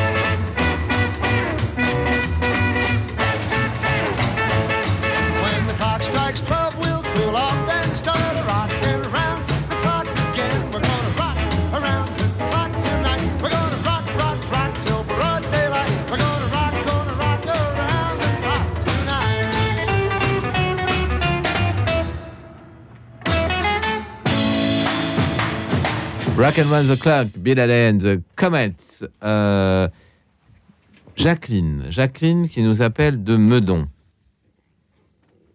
Jacqueline Oui. Bonsoir, Bonsoir, Jacqueline. Alors vous avez entendu le, le père Bernard de Verre à qui on va redonner la parole, Euh, mais vous aviez sans doute quelque chose à nous dire, Jacqueline, sur euh, Mais oui, parce votre qu'on souvenir. a Dites-nous. parlé de beaucoup de l'appel euh, de, de- de 54. Moi, j'avais 22 ans à l'époque. Euh, mais je voudrais quand même rappeler que euh, pendant la guerre, le- donc le- le- l'abbé Pierre avait été chez les franciscains, il en était sorti en 38 pa- pour des raisons de santé, je crois. Donc il avait intégré le clergé euh, séculier. Et il était vicaire à, à côté de Grenoble, enfin Grenoble par là. Et avec la complicité de- des sœurs de Notre-Dame de Sion de Grenoble, il faisait passer, pendant la guerre, il a fait euh, passer euh, la frontière euh, suisse à des juifs. Il a sauvé énormément de familles juives. Ça, je tenais à le dire. Il a été résistant, ça c'est clair. Oui. Il a toujours été à côté des plus faibles. Oui. Voilà. Et je veux dire aussi que en 54, c'est pas moins 7 et moins 10 qu'il y avait, c'était moins 20, puisqu'on passait la neige, la, la, la Seine euh, à pied sec à Ponthierry. Oui, donc il faisait extrêmement froid. Très froid, oui, oui. Et, et on- avait le droit, de, à ce moment-là, de, de, de chasser de leur appartement, de donner congé, d'expulser, je veux dire, Oui. les, les personnes euh, voilà, en plein hiver. Oui, il n'y avait pas de loi pour les protéger. oui. Ce qui a été interdit par la suite, justement sous l'influence De l'abbé Pierre, oui. de l'abbé Pierre. Oui. Oui, oui, oui. oui. Les hivers étaient euh, plutôt ceux qu'on connaît aujourd'hui euh, au Canada. Hein, c'est pas la même chose quand même. hein. Ah ben oui, c'était des vrais hivers. Oui, oui, tout à fait. Et pas on tout à fait. la travaillait même chose. 48 heures par semaine. Oui. Oui, oui, non, c'était, oui, c'était des temps difficiles. Euh, ce qui Enfin, la France voilà, était prospère à ce moment-là. Enfin, en 54, elle était encore en reconstruction. bien sûr. oui, oui. Mais c'était une période très, très intéressante à vivre. Il y avait déjà des, des, des antibiotiques, contrairement à ce qu'on a dit tout à l'heure. Depuis, depuis 1948, mon père a été sauvé d'une septicémie. Oui, mais il n'y en avait peut-être pas beaucoup. Voilà, c'est ça. Ah, bah oui, enfin, on les utilisait, moi, surtout. Oui, voilà. Puis les gens n'étaient pas très habitués, ça Non, nous je parvenait. voilà. euh, euh, euh, alors, le, le- Alors, oui. pour en revenir à l'abbé Pierre, Oui. ensuite il est rentré, dans, il, a, il a fait partie du maquis du Vercors. Oui. Il était sous-officier, je crois, ou lieutenant. Enfin, il avait un poste assez important, enfin, un poste de responsabilité dans le maquis du Vercors. Donc, c'est- un homme qui, enfin, qui savait prendre ses responsabilités. Il, il, a, il, a, il a échappé au massacre parce qu'il s'était, il était malade à ce moment-là. Il était hospitalisé, je crois, pour une typhoïde à, à l'hôpital de Grenoble. C'est comme ça qu'il a échappé au massacre du maquis. D'accord. Mais oui, si, l'abbé Pierre, c'est son nom de résistance. Hein, oui, parce qu'il s'appelle Oui, l'abbé mais je- l'ai revu, enfin je ne vais pas parler à, à, à l'abbaye de Saint-Vendry où il s'était réfugié un moment, mais il restait vraiment euh, enfin, très, très isolé, enfin il ne se faisait pas voir, si vous voulez. Alors Jacqueline, nous avons au moins un invité qui a bien connu l'abbé Pierre, c'est notre ami Pierre Dunel. Est-ce que vous avez une question à lui poser? Écoutez, non, je n'en ai pas, non, je, je, je n'ai pas, parce que moi j'ai pas, j'ai, j'ai- enfin, euh, pas connu l'abbé Pierre personnellement, je n'ai jamais adressé la parole, hein, mais j'ai, beaucoup d'admiration pour lui. euh, D'accord. Euh, livre sur lui. on peut peut-être demander à, à- à Pierre Lunel si euh, le passé de résistant de l'abbé Pierre, sa vie de prêtre et puis ensuite sa vie de lutte contre la pauvreté, est-ce qu'il y a un lien profond entre ces, ces trois états de sa personne? Est-ce que c'est finalement un combattant? Parce que vous, vous l'avez connu? Euh, Alors- je pense que c'était un, un combattant Le- parce qu'il était en même le- temps aumônier du, il était aumônier du, du maquis du Vercors. Oui, alors on va demander à Pierre ce qu'il en pense. Hein entre, entre Jacqueline nous rappelait qu'il avait été aumônier dans le Vercors pendant la guerre. Alors est-ce qu'entre le, le côté combattant contre les Allemands, combattant contre la misère, combattant peut-être pour la, pour la foi. Est-ce qu'il y a une, une ligne profonde entre ces trois états? Les circonstances changent, mais l'âme de l'âme qui constitue le sens de sa vie ne change pas. Euh, il est euh, ce que ont été tous les les grands, euh, toutes ces toutes ces personnes capables de d'oser dire non, Voilà, c'est ça. d'oser dire non à ce qui n'est pas acceptable. Dire non à tout ce qui est indigne de l'être humain. Et aujourd'hui, euh, l'abbé Pierre elle serait euh, du côté euh, des Ukrainiens, par exemple, parce que, au nom du droit international, il n'est pas normal qu'un un pays euh, fasse de l'impérialisme, euh, et il serait probablement du côté de tous les gens opposés à tous les dictateurs euh, de plus en plus nombreux sur la planète. Euh, il aurait été euh, très proche de Mandela s'il avait connu plus près l'apartheid et l'Afrique du Sud. Il n'a pas connu Gandhi directement, mais il a connu l'un de ses principaux disciples, Vinoba Bhave, qui était euh, l'un des principaux héritiers de Gandhi, et il a beaucoup aimé cette théorie de la non-violence. Enfin bref, euh, tout ce qui lui arrive dans la vie, évidemment, ce sont des choses qui lui tombent dessus mais euh, au fur et à mesure des circonstances qui sont les siennes, euh, dans les, les cadres géographiques où il se trouve. Mais sa réponse est uniforme.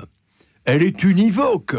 Il ne répond pas peut-être ben que oui, peut-être ben que non. Vais-je y aller? Ne vais-je pas y aller? Est-ce que ça, ça vaut la peine? Est-ce que c'est digne vraiment de ma foi? Non. Il répond non quand il y a une ulcération qui lui vient euh, du côté de l'âme, non pas du côté de l'estomac, mais du côté de l'âme. C'est quelque Et- chose qui grandit en lui, puis ça sort. et puis, ça. et puis sort. ça sort. Il y a des choses qui ne sont pas acceptables, qui ne sont pas négociables au nom de l'humain. Pourquoi il s'est embarqué dans l'histoire du logement? C'est parce qu'il l'a vu de ses yeux. Et que, que l'on soit né fils de riche comme lui, ou comme le père Joseph Brzezinski était né fils de, pauvre, dans la misère, peu importe, peu importe. C'est la manière de dire non. C'est la manière de dire c'est pas acceptable. Et c'est vrai que d'une part, j'en faisais, je faisais cette confidence tout à l'heure. Le, le logement c'est plus compliqué à entendre Que la nourriture. ent- que par exemple le fait de manger ou pas manger. Parce que être privé de nourriture, c'est le scandale immédiat. Et la mort assurée. faim, Et la ça, c'est quelque chose que personne ne peut tolérer. C'est pour ça que Coluche a eu le succès qu'on connaît avec les Restos du Cœur. Mais s'occuper du logement et faire valoir à quel point, sans un logement digne, la dignité de l'être humain est bafouée, alors là, c'est un combat, je dirais, de longue haleine. Et pour un homme aussi désireux de résultats immédiats, ça a dû être terrible pour lui que de s'engager sur une guerre de longue haleine. Parce que quand il dit « je veux déclarer la guerre à la misère, c'est la seule guerre juste », là, pour le coup, il se lance dans une guerre dont il sait très bien qu'elle va durer des décennies et des décennies. Il a payé pour le savoir. Il y a eu les cités d'urgence, il y a eu Noisy-le-Grand, il y a eu les échecs des igloos, il y a eu l'opposition avec le père Joseph, euh, bref. Ils se sont retrouvés, je crois, hein, quand même. Ils se Comment sont, Ils se sont réconciliés avec le père Après, ils se sont réconciliés. Mais non, mais c'est pour dire qu'il a mesuré les limites, qu'il a mesuré les difficultés extrêmes qu'il y avait à se lancer dans cette guerre pour la dignité humaine par un toit. Grâce à un toit. Pierre, à la fin de sa vie, est-ce que l'abbé Pierre avait l'impression d'avoir euh, gagné la guerre? Est-ce qu'il avait l'impression d'avoir réussi Ou est-ce qu'il se disait, ben, ce que j'ai fait, c'est une goutte d'eau dans l'océan Ou est-ce qu'il se disait, ben, non, j'ai bien œuvré? Ça, ça, dé- ça dépendait des jours. Et, et il faut se, il faut se rendre compte qu'il était terriblement humain et, et que euh, il avait à la fois, je dirais, sa dimension prophétique qui ne l'a jamais quitté jusqu'à à son dernier fin, souffle presque. Mais il avait aussi cette espèce de merveilleuse dimension humaine euh, qui l'amenait de temps à autre à douter, euh, de temps à autre à se poser des questions sur euh, la vanité de tout ce qu'il entreprenait, sur euh, l'effet goutte d'eau que tous ces gens-là ont l'impression de rencontrer, tellement ils sont devant des fleuves entiers, des marées, littéralement, que- qui, qui semblent invincibles. Et pourtant, il y a cette, euh, cette espèce de candeur, cette foi, cette euh, tendresse, tendresse devant le fait d'être humble et d'être petit. Oui, il a mené la guerre contre la misère. Il ne l'a pas gagnée. Sera-t-elle gagnée un jour? On peut gagner contre la guerre, contre la misère. Il a eu cette intuition prophétique. La pauvreté, sûrement pas. Nous sommes 8 milliards bientôt. On ne pourra jamais éradiquer la pauvreté. Mais on peut être pauvre en ayant un toit. On peut être pauvre en bouffant. On peut être pauvre en envoyant des enfants à l'école. Et on peut être pauvre en étant soigné. La misère, c'est autre chose. C'est plus avoir un toit sur la tête, c'est manger un jour sur deux. C'est pas l'école pour les enfants et c'est se soigner quand on peut. Donc, je veux dire, ce sont deux choses totalement différentes. Et quand il disait qu'il livrait la guerre à la misère, il savait quel mot il employait. Il disait pas la guerre à la pauvreté, il disait la guerre à la misère. Un combat plus peut-être plus urgent, plus urgent. Jacqueline. Oui. Jacqueline. Voilà, je crois, je crois que je crois que Pierre, avec toute sa fougue euh, naturelle, a Oui. répondu à, à vos questions. Je pense. Ah, euh, absolument. Je me, je me souvenais que le, le, le père. euh, alors, je- bon, Ah, c'est pas un père, hein, euh, Pierre Non. Lunel. Il n'est pas père. Il a beaucoup de qualités, mais pas. euh, l'abbé Pierre. c'est pas un autre abbé la- Pierre. il me semble qu'il avait refusé une décoration euh, parce qu'il disait j'ai échoué, tout le monde n'est pas logé en France. Et il a- non, en fait, ce qu'il a fait une fois, il a, euh, il a renvoyé euh, sa Légion d'honneur, oui. euh, jusqu'au jour où on lui ferait. Euh, on lui ferait crédit de ce qu'il demandait euh, au niveau de, au niveau des squats et au niveau du logement. Et, et donc après, il a, comme on l'a fait droit à ce qu'il réclamait, il a repris légitimement sa Légion d'honneur, dont il était très fier par ailleurs. Oui, je pense. Merci Jacqueline en tout cas de votre appel. Merci infiniment Jacqueline et à bientôt. Euh, Père Bernard. Oui. Père Bernard, euh, cette euh, guerre que l'abbé Pierre a menée contre la misère, euh, et puis ces moments peut-être d'humilité où on se dit effectivement tout ce que j'ai fait c'est une goutte d'eau dans l'océan. Est-ce que ça vous parle, vous, qui avez créé Habitat Humanisme, qui avez logé euh, ou contribué à loger euh, des familles en difficulté, des dizaines de milliers de personnes pendant 40 ans.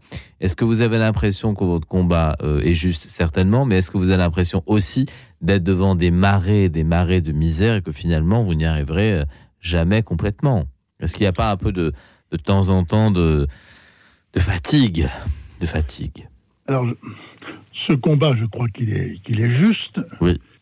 Mais en fait, on est confronté en fait à une telle avalanche d'injustice, d'iniquité, Oui. qu'on se dit, mais on va jamais, on va, on va jamais y arriver. En Oui. fait, euh, On prend des marées, on prend des vagues, quoi. mais oui, on prend des vagues. Et on a le sentiment qu'en fait, on risque de, que de sombrer. Et le nombre d'appels qu'on reçoit tous les jours euh, de, de personnes qu'il faudrait loger, on se dit, mais en fait, euh, il faudrait aller plus loin, il faudrait charger la barque. Oui. Mais à force de charger la barque, un jour aussi, euh, cette barque, elle peut prendre l'eau, et donc euh, c'est très très difficile. Il y, a, il y a un danger, il y a un risque. Et, je crois que l'abbé Pierre, il était très, très attentif à cette question, en fait, de, ce, de ce danger. Il avait une âme de résistant. Et je crois qu'un chrétien, un de vos auditrices, une de vos auditrices disait tout à l'heure, en fait, euh, c'était un spirituel. Mais être spirituel, c'est cela. C'est finalement, c'est mener un combat. hein. Quel combat nous menons? Et, et le, le combat que les chrétiens ont mené, c'est en fait euh, le, le combat pour qu'en fait euh, les béatitudes, précisément, en fait, heureux les artisans de paix, Oui. heureux ceux qui luttent pour la, pour la justice. Et ben, le Seigneur dit en fait le, le royaume des cieux, il n'est pas pour demain, pour cela. Il est pour aujourd'hui, il est maintenant, ici et maintenant. Et donc, euh, en marche, quoi. Se mettre, se mettre debout. Et on sait bien, on sait bien que finalement, euh, quand moi viendra le temps, il faudra fermer les yeux. Oui. Je dirais, en fait, euh, ça a été dramatiquement insuffisant. Des fois, j'entends des, des hommes et des femmes disant, mais il faut se ménager. Se ménager Comment se ménager alors qu'il y a tant et tant de, de personnes ce soir, y a qui ne peuvent même pas nous écouter parce qu'ils n'ont ils ont rien, ils n'ont absolument rien. Donc il y a- il y, a un véritable, il y a un drame. Et ce drame, ça a été bien, bien souligné avec passion. Alors Bernard, Bernard, euh, peut-être qu'une des petites euh, clés, justement, vous parlez de clés tout à l'heure, peut-être qu'une des petites clés, euh, c'est de se dire que dans une lutte contre la misère, peut-être plus que contre la pauvreté, mais dans une lutte contre la misère, on n'est pas seul et qu'on peut arriver en association, en s'agrégeant, en, réunissant des hommes et des femmes volontaires, on peut arriver à mener des combats avec des grandes réussites, alors que seul, finalement, on serait peut-être broyé par l'effort. Est-ce que cette question-là, oui, bien sûr, il s'agit de créer des lieux pour créer des liens. Oui. Et à partir donc, de ces lieux, de ces associations, entre autres, toutes les associations, euh, ils créent des liens, ils créent une synergie, en fait, et des hommes et des femmes bien décidés à dire, en fait, ce nom, précisément, qu'a souligné euh, très, très justement euh, Pierre avec, avec Oui. passion. avec avec passion, il est passionné, Pierre. hein. oui, oui, tout à fait. Mais Pierre était en fait tout à fait passionné. Mais d'ailleurs, comment ne pas être passionné devant une cause La cause des pauvres, c'est la cause de Dieu. ah oui, vous diriez ça. Ah oui, oui, oui, profondément, oui, vraiment, profondément. Et, et d'ailleurs, c'est ce qui a conduit d'ailleurs en fait à l'abbé Pierre, en fait, euh, qui a été quand même mal compris par son Église, hein, quand même, euh, quand même eu des, des, des tensions extrêmement fortes. Oui. Mais précisément, il a, c'était cet homme du lien et qui refusait les ruptures entre terre et ciel, entre raison et foi, entre corps et âme, entre liberté et grâce, entre temps et éternité. C'est un homme de communion. Et cette communion, finalement, la source de cette communion, c'est celui, c'est Christ qui, l'a- qui le fait vivre, et qui est constamment en communion avec les, personnes en situation de fragilité. Ça se termine d'ailleurs très mal. En fait, dans l'Évangile, d'ailleurs, il est dit, euh, euh, les proches de, Jésus qui vont dire aux disciples, Mais écoutez, euh, il a perdu la tête, quoi. Il a perdu la tête. Et dans ce monde qui perd la tête, qui marche sur la tête, précisément, si on essaye en fait de, de revenir à du bon sens, c'est-à-dire en fait à, à cette dignité qui, que cette dignité, personne ne peut l'enlever à personne, mais en fait la question en fait c'est de la faire reconnaître cette dignité. J'aime bien ce livre de Sainte Fleury qui dit en fait a ces deux livres, un de ces livres qui dit en fait l'humanisme est un soin et l'acte de construire c'est un acte de soin. Construire pour des hommes et des femmes qui sont dans des situations de fracture, de fracture sociale, de rupture sociale. Alors, Père Bernard, si vous deviez à votre tour lancer un appel ce soir, 70 ans après l'abbé Pierre, euh, quel appel lanceriez-vous et comment les auditeurs peuvent vous aider matériellement, en donnant du temps ou d'une autre manière Euh, quel, quel appel vous lanceriez peut-être à nos responsables politiques? Voilà, vous avez le micro, donc vous avez la possibilité de vous exprimer. Alors, qu'est-ce que vous diriez? Alors, cet appel, ce ne serait pas, c'est pas d'abord un appel financier. Oui. C'est un appel, en fait, d'être attentif, une sorte d'attention à ceux qui sont en grande difficulté. Il, faut, il faudrait être aveugle pour pas voir tous ceux qui sont sur les trottoirs. Il faudrait être sourd pour pas entendre, en fait, euh, ce cri des pauvres. Et donc, c'est à partir, en fait, de ces êtres qui sont, chacun est unique, et de se dire, comment je peux accompagner Alors, on n'accompagne pas tout seul, hein, mais de se, mettre, de se mettre en route. Moi, ce que je suis prêt ce soir à dire, en fait, par rapport à notre association, mais comme beaucoup d'autres, hein, c'est c'est de dire, voilà, devant telle ou telle personne, on va se dire, allez, on accepte, on va pas repasser 20 fois, 50 fois devant ces personnes, les enjamber, en fait, ou faire semblant de ne rien voir. On va dire, il y a une situation inacceptable, allez, eh bien, on ne va pas l'accepter. Et en fait, on va essayer de travailler avec. Il y a des milliers de personnes qui vont se, qui vont se mettre en, en route, qui vont se mettre debout, précisément en marche, pour qu'il y ait un autre moment possible. Voilà, moi ce soir, c'est ce que je voudrais essayer en fait de susciter. Merci de me proposer en fait d'intervenir dans votre, émi- dans votre émission. C'est naturel. C'est cette relation personnelle avec cet autre qui n'est pas, il peut être étranger, Il peut être étrange, il peut être en difficulté, n'empêche qu'il est mon frère, elle est ma sœur. Et à partir de cette relation de fraternité, de la faire vivre, vibrer. Et je trouve que là, il y aurait un chemin, un chemin à partir duquel finalement on pourrait faire tomber bien des situations inacceptables. Donc c'est un appel à, à changer de regard, à changer de cœur. De changer de regard et de, et de rencontre, hein, de, dire en fait, euh, je sais pas, la rencontre avec l'autre, comment cet autre me change. J'ai entendu quelqu'un qui me, qui me disait il y a quelques jours, en fait, ce que je, je suis devenu autre pour pouvoir communier avec celui qui jusqu'à maintenant, pour moi, était simplement un autre. Être autre pour être plus proche des autres. Voilà. Pierre, Pierre, qu'est-ce que voilà, si vous pouviez lancer un appel à votre tour, un appel passionné, j'imagine. Qu'est-ce que Non, non, non. Alors, euh, là, euh, par- non, pardonnez-moi, mais je ne veux pas lancer d'appel parce que euh, il faut savoir d'où on parle. Euh, le, le père Bernard parle depuis un combat qu'il mène en ayant logé des dizaines de milliers de gens depuis X années.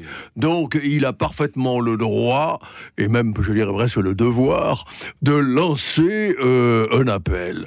Moi, je, de, de là où je suis, c'est-à-dire de ma position de témoin, je regarde simplement avec euh, grande tendresse précisément la tendre, le regard de tendresse que les Français portent sur l'abbé Pierre euh, et sur des actions comme celles qu'il a menées.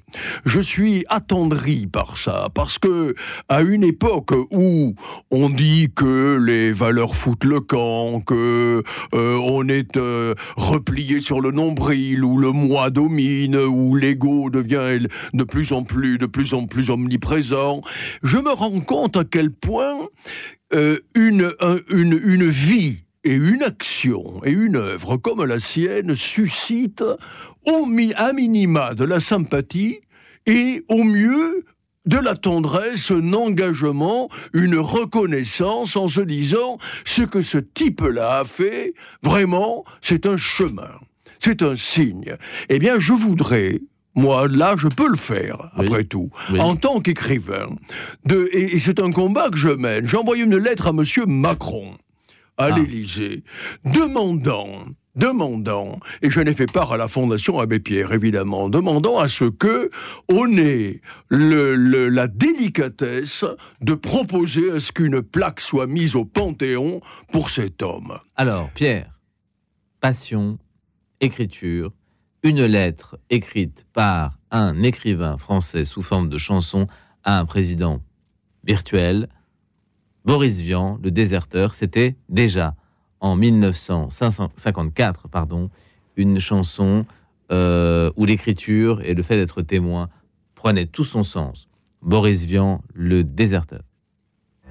Écoute dans la nuit, une émission produite par Radio Notre-Dame et diffusée également par RCF.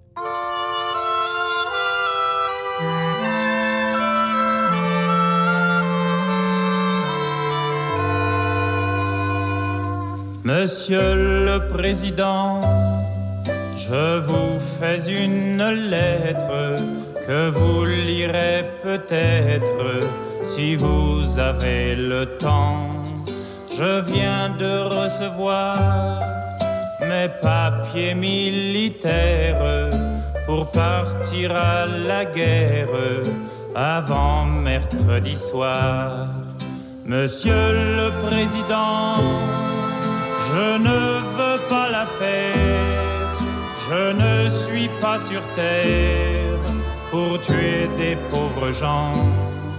C'est pas pour vous fâcher, il faut que je vous dise, ma décision est prise, je m'en vais déserter.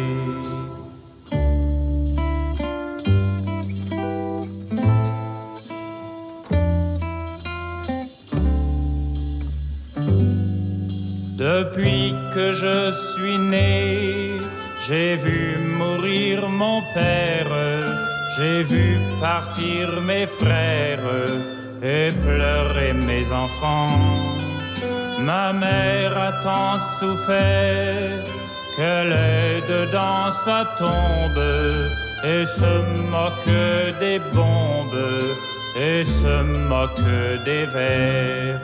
Quand j'étais prisonnier, on m'a volé ma femme, on m'a volé mon âme et tout mon cher passé.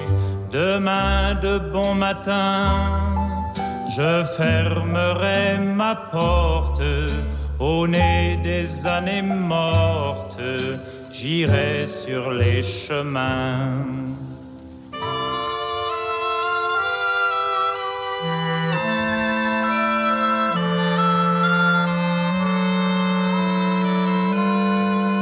Je m'en dirai ma vie sur les routes de France, de Bretagne en Provence, et je dirai aux gens, refusez d'obéir, refusez de la faire, n'allez pas à la guerre, refusez de partir.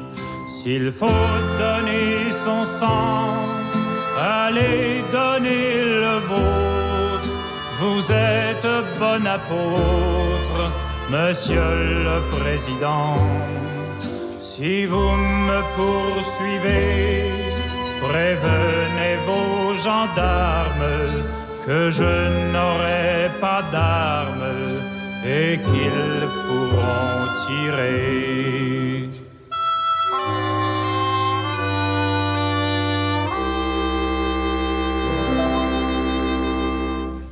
Quelle modernité, Boris Vian, le déserteur 1954. Euh, il y avait beaucoup de choses différentes en 54 musicalement. hein, entre Bilal et Boris Vian, on peut dire qu'on a de l'éclectisme.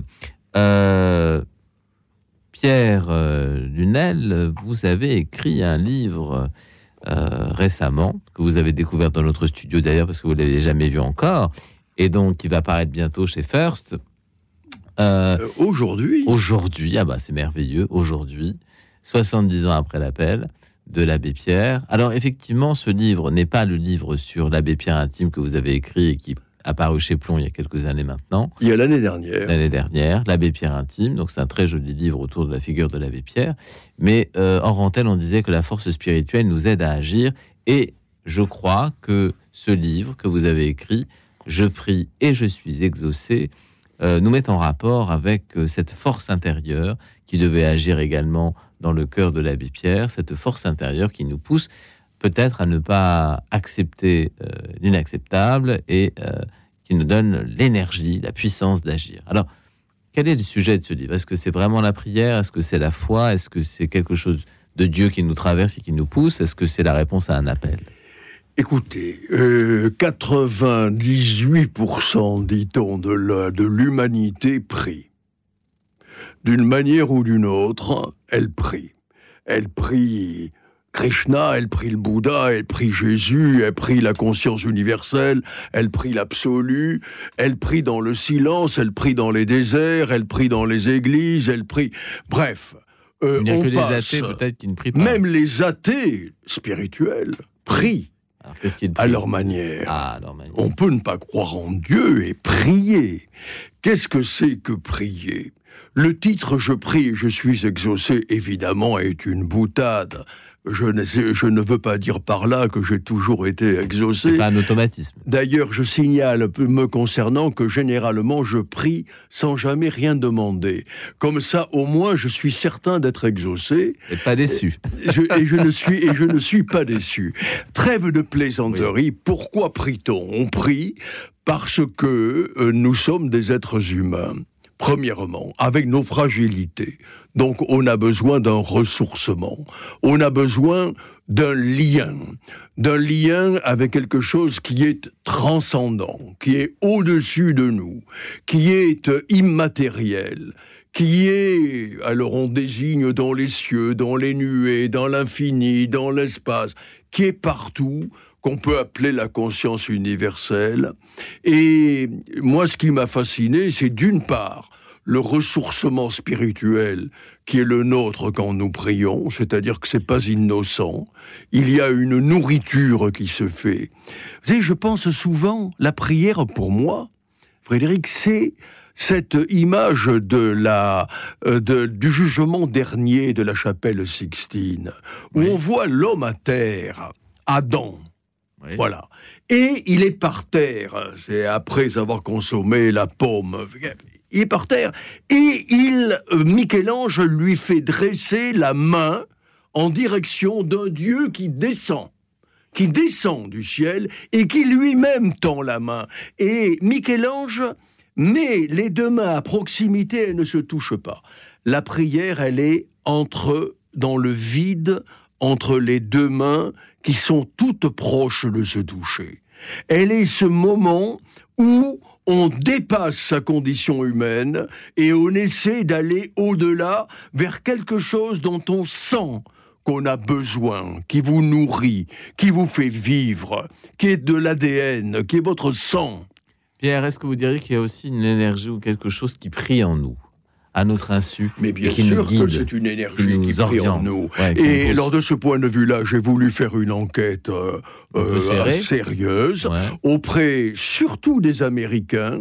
Pourquoi? Parce que les savants les- américains. pourquoi les Américains? Mais pas pourquoi? Parce que ils ont, écoutez, on dit pique-pendre souvent des Américains, on a tort. Le pays du hamburger, dans la science, curieux, oui. ils sont des curieux. Ils ont un côté enfant.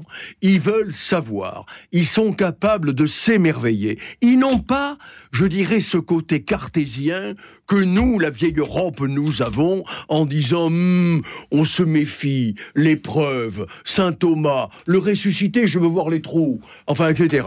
Bon, bref, l'Américain, lui, qui a les moyens, il fait des analyses, il met des sujets en étude, et par conséquent, il a vraiment travaillé, les, les laboratoires américains ont travaillé à vérifier sur le corps humain, et sur par conséquent nos molécules, nos atomes, nos enzymes, vérifier l'effet de la prière, l'effet de cette émotion, car la prière est avant tout, premièrement et fondamentalement, une émotion. Une émotion. On va demander au Père Bernard ce qu'il en pense. Père Bernard, est-ce que dans vos combats, est-ce que dans votre lutte, est-ce que dans votre travail, le fait de prier a rendu les choses possibles? Est-ce que ça vous porte? Est-ce que ça vous aide? Est-ce que, est que ça agit en vous? Est-ce que ça vous pousse? Écoutez, une vie de chrétien, si elle n'est pas une vie engagée, donc si elle n'est pas une vie, elle ne- ne mène pas un combat, alors c'est une vie qui est un peu vide. Oui. Dans ma prière, j'aime bien ce mot de Thomas More, il dit en fait, quand je demande quelque chose à Dieu, je m'interroge. Dans ce que je lui demande, est-ce que je suis prêt aussi à mon tour à m'engager avec lui Oui. S'ouvre ici finalement un vrai combat. Ce combat, c'est aussi c'est celui avec Dieu, par Dieu, c'est celui de l'homme, et le combat que nous on mène, enfin, au sein de l'habitamisme, mon combat comme prêtre, comme, comme engagé comme je le suis, c'est finalement, j'ai un ennemi, c'est la misère, et je me, mon- mon- ma décision, depuis bien des années, c'est la fidélité à cette décision, c'est de ne pas déserter ce combat. C'est votre forme de prière, c'est votre combat en réalité. Voilà. Eh bien, c'est sur ces mots que nous allons bientôt rendre l'antenne. Je rappelle que Habitat et Humanisme, qui a été fondé en 1985, est une association active et que vous pouvez l'aider. Euh, Père euh, Bernard, est-ce qu'il y a une adresse mail, un numéro de téléphone auquel on peut contribuer pour donner un peu de sous, pour donner du temps, pour donner de son énergie? Sur Internet, on trouve tout ce qu'on veut? Oui, on tous euh, sur Internet, mais même je donne mon propre mail. hein, Oui, allez-y, Père Bernard. Oui. Donc moi, mon nom, c'est Bernard Devers, donc c'est simplement la petite lettre B, Oui. minuscule. Oui. B. Point, Devers, D comme Daniel, E comme Émile, V comme Véronique, E comme Étienne, R comme Robert, T comme Thierry, B. Point Devers, arrobase, habitat au singulier, toujours en minuscule, tiret le tiret du 6, humanisme.org. humanisme.org. En tout cas, les auditeurs ont bien compris et euh, en écoutant cette émission en podcast pourront de nouveau bien saisir votre adresse mail et euh, vous aider avec beaucoup d'énergie et euh, sous des différentes formes. Je rappelle également le livre de Pierre Lunel sur cette force intérieure. Je prie et je suis exaucé. Les pouvoirs secrets de la prière qui paraît chez First aujourd'hui. On n'a pas fait exprès.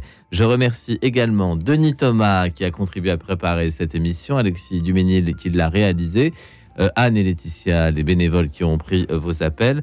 Je demande pardon à Ahmed, à Liva, à Elisabeth, à Marie-Thérèse et à Alexis que nous n'avons pas pu prendre au téléphone car vous étiez très nombreux à appeler ce soir. Demain, c'est Cécile Duterre qui animera cette émission. Pour ma part, je vous retrouve la semaine prochaine et je vous confie à la prière. Je rejoins Pierre Dunel à la prière de vos anges gardiens. Merci beaucoup et merci à nos invités. Merci Père Bernard et merci Pierre car euh, nous avons vécu ensemble une très belle émission et sachez que vous êtes les bienvenus. Vous revenez quand vous voulez. À demain. Merci à vous. Merci.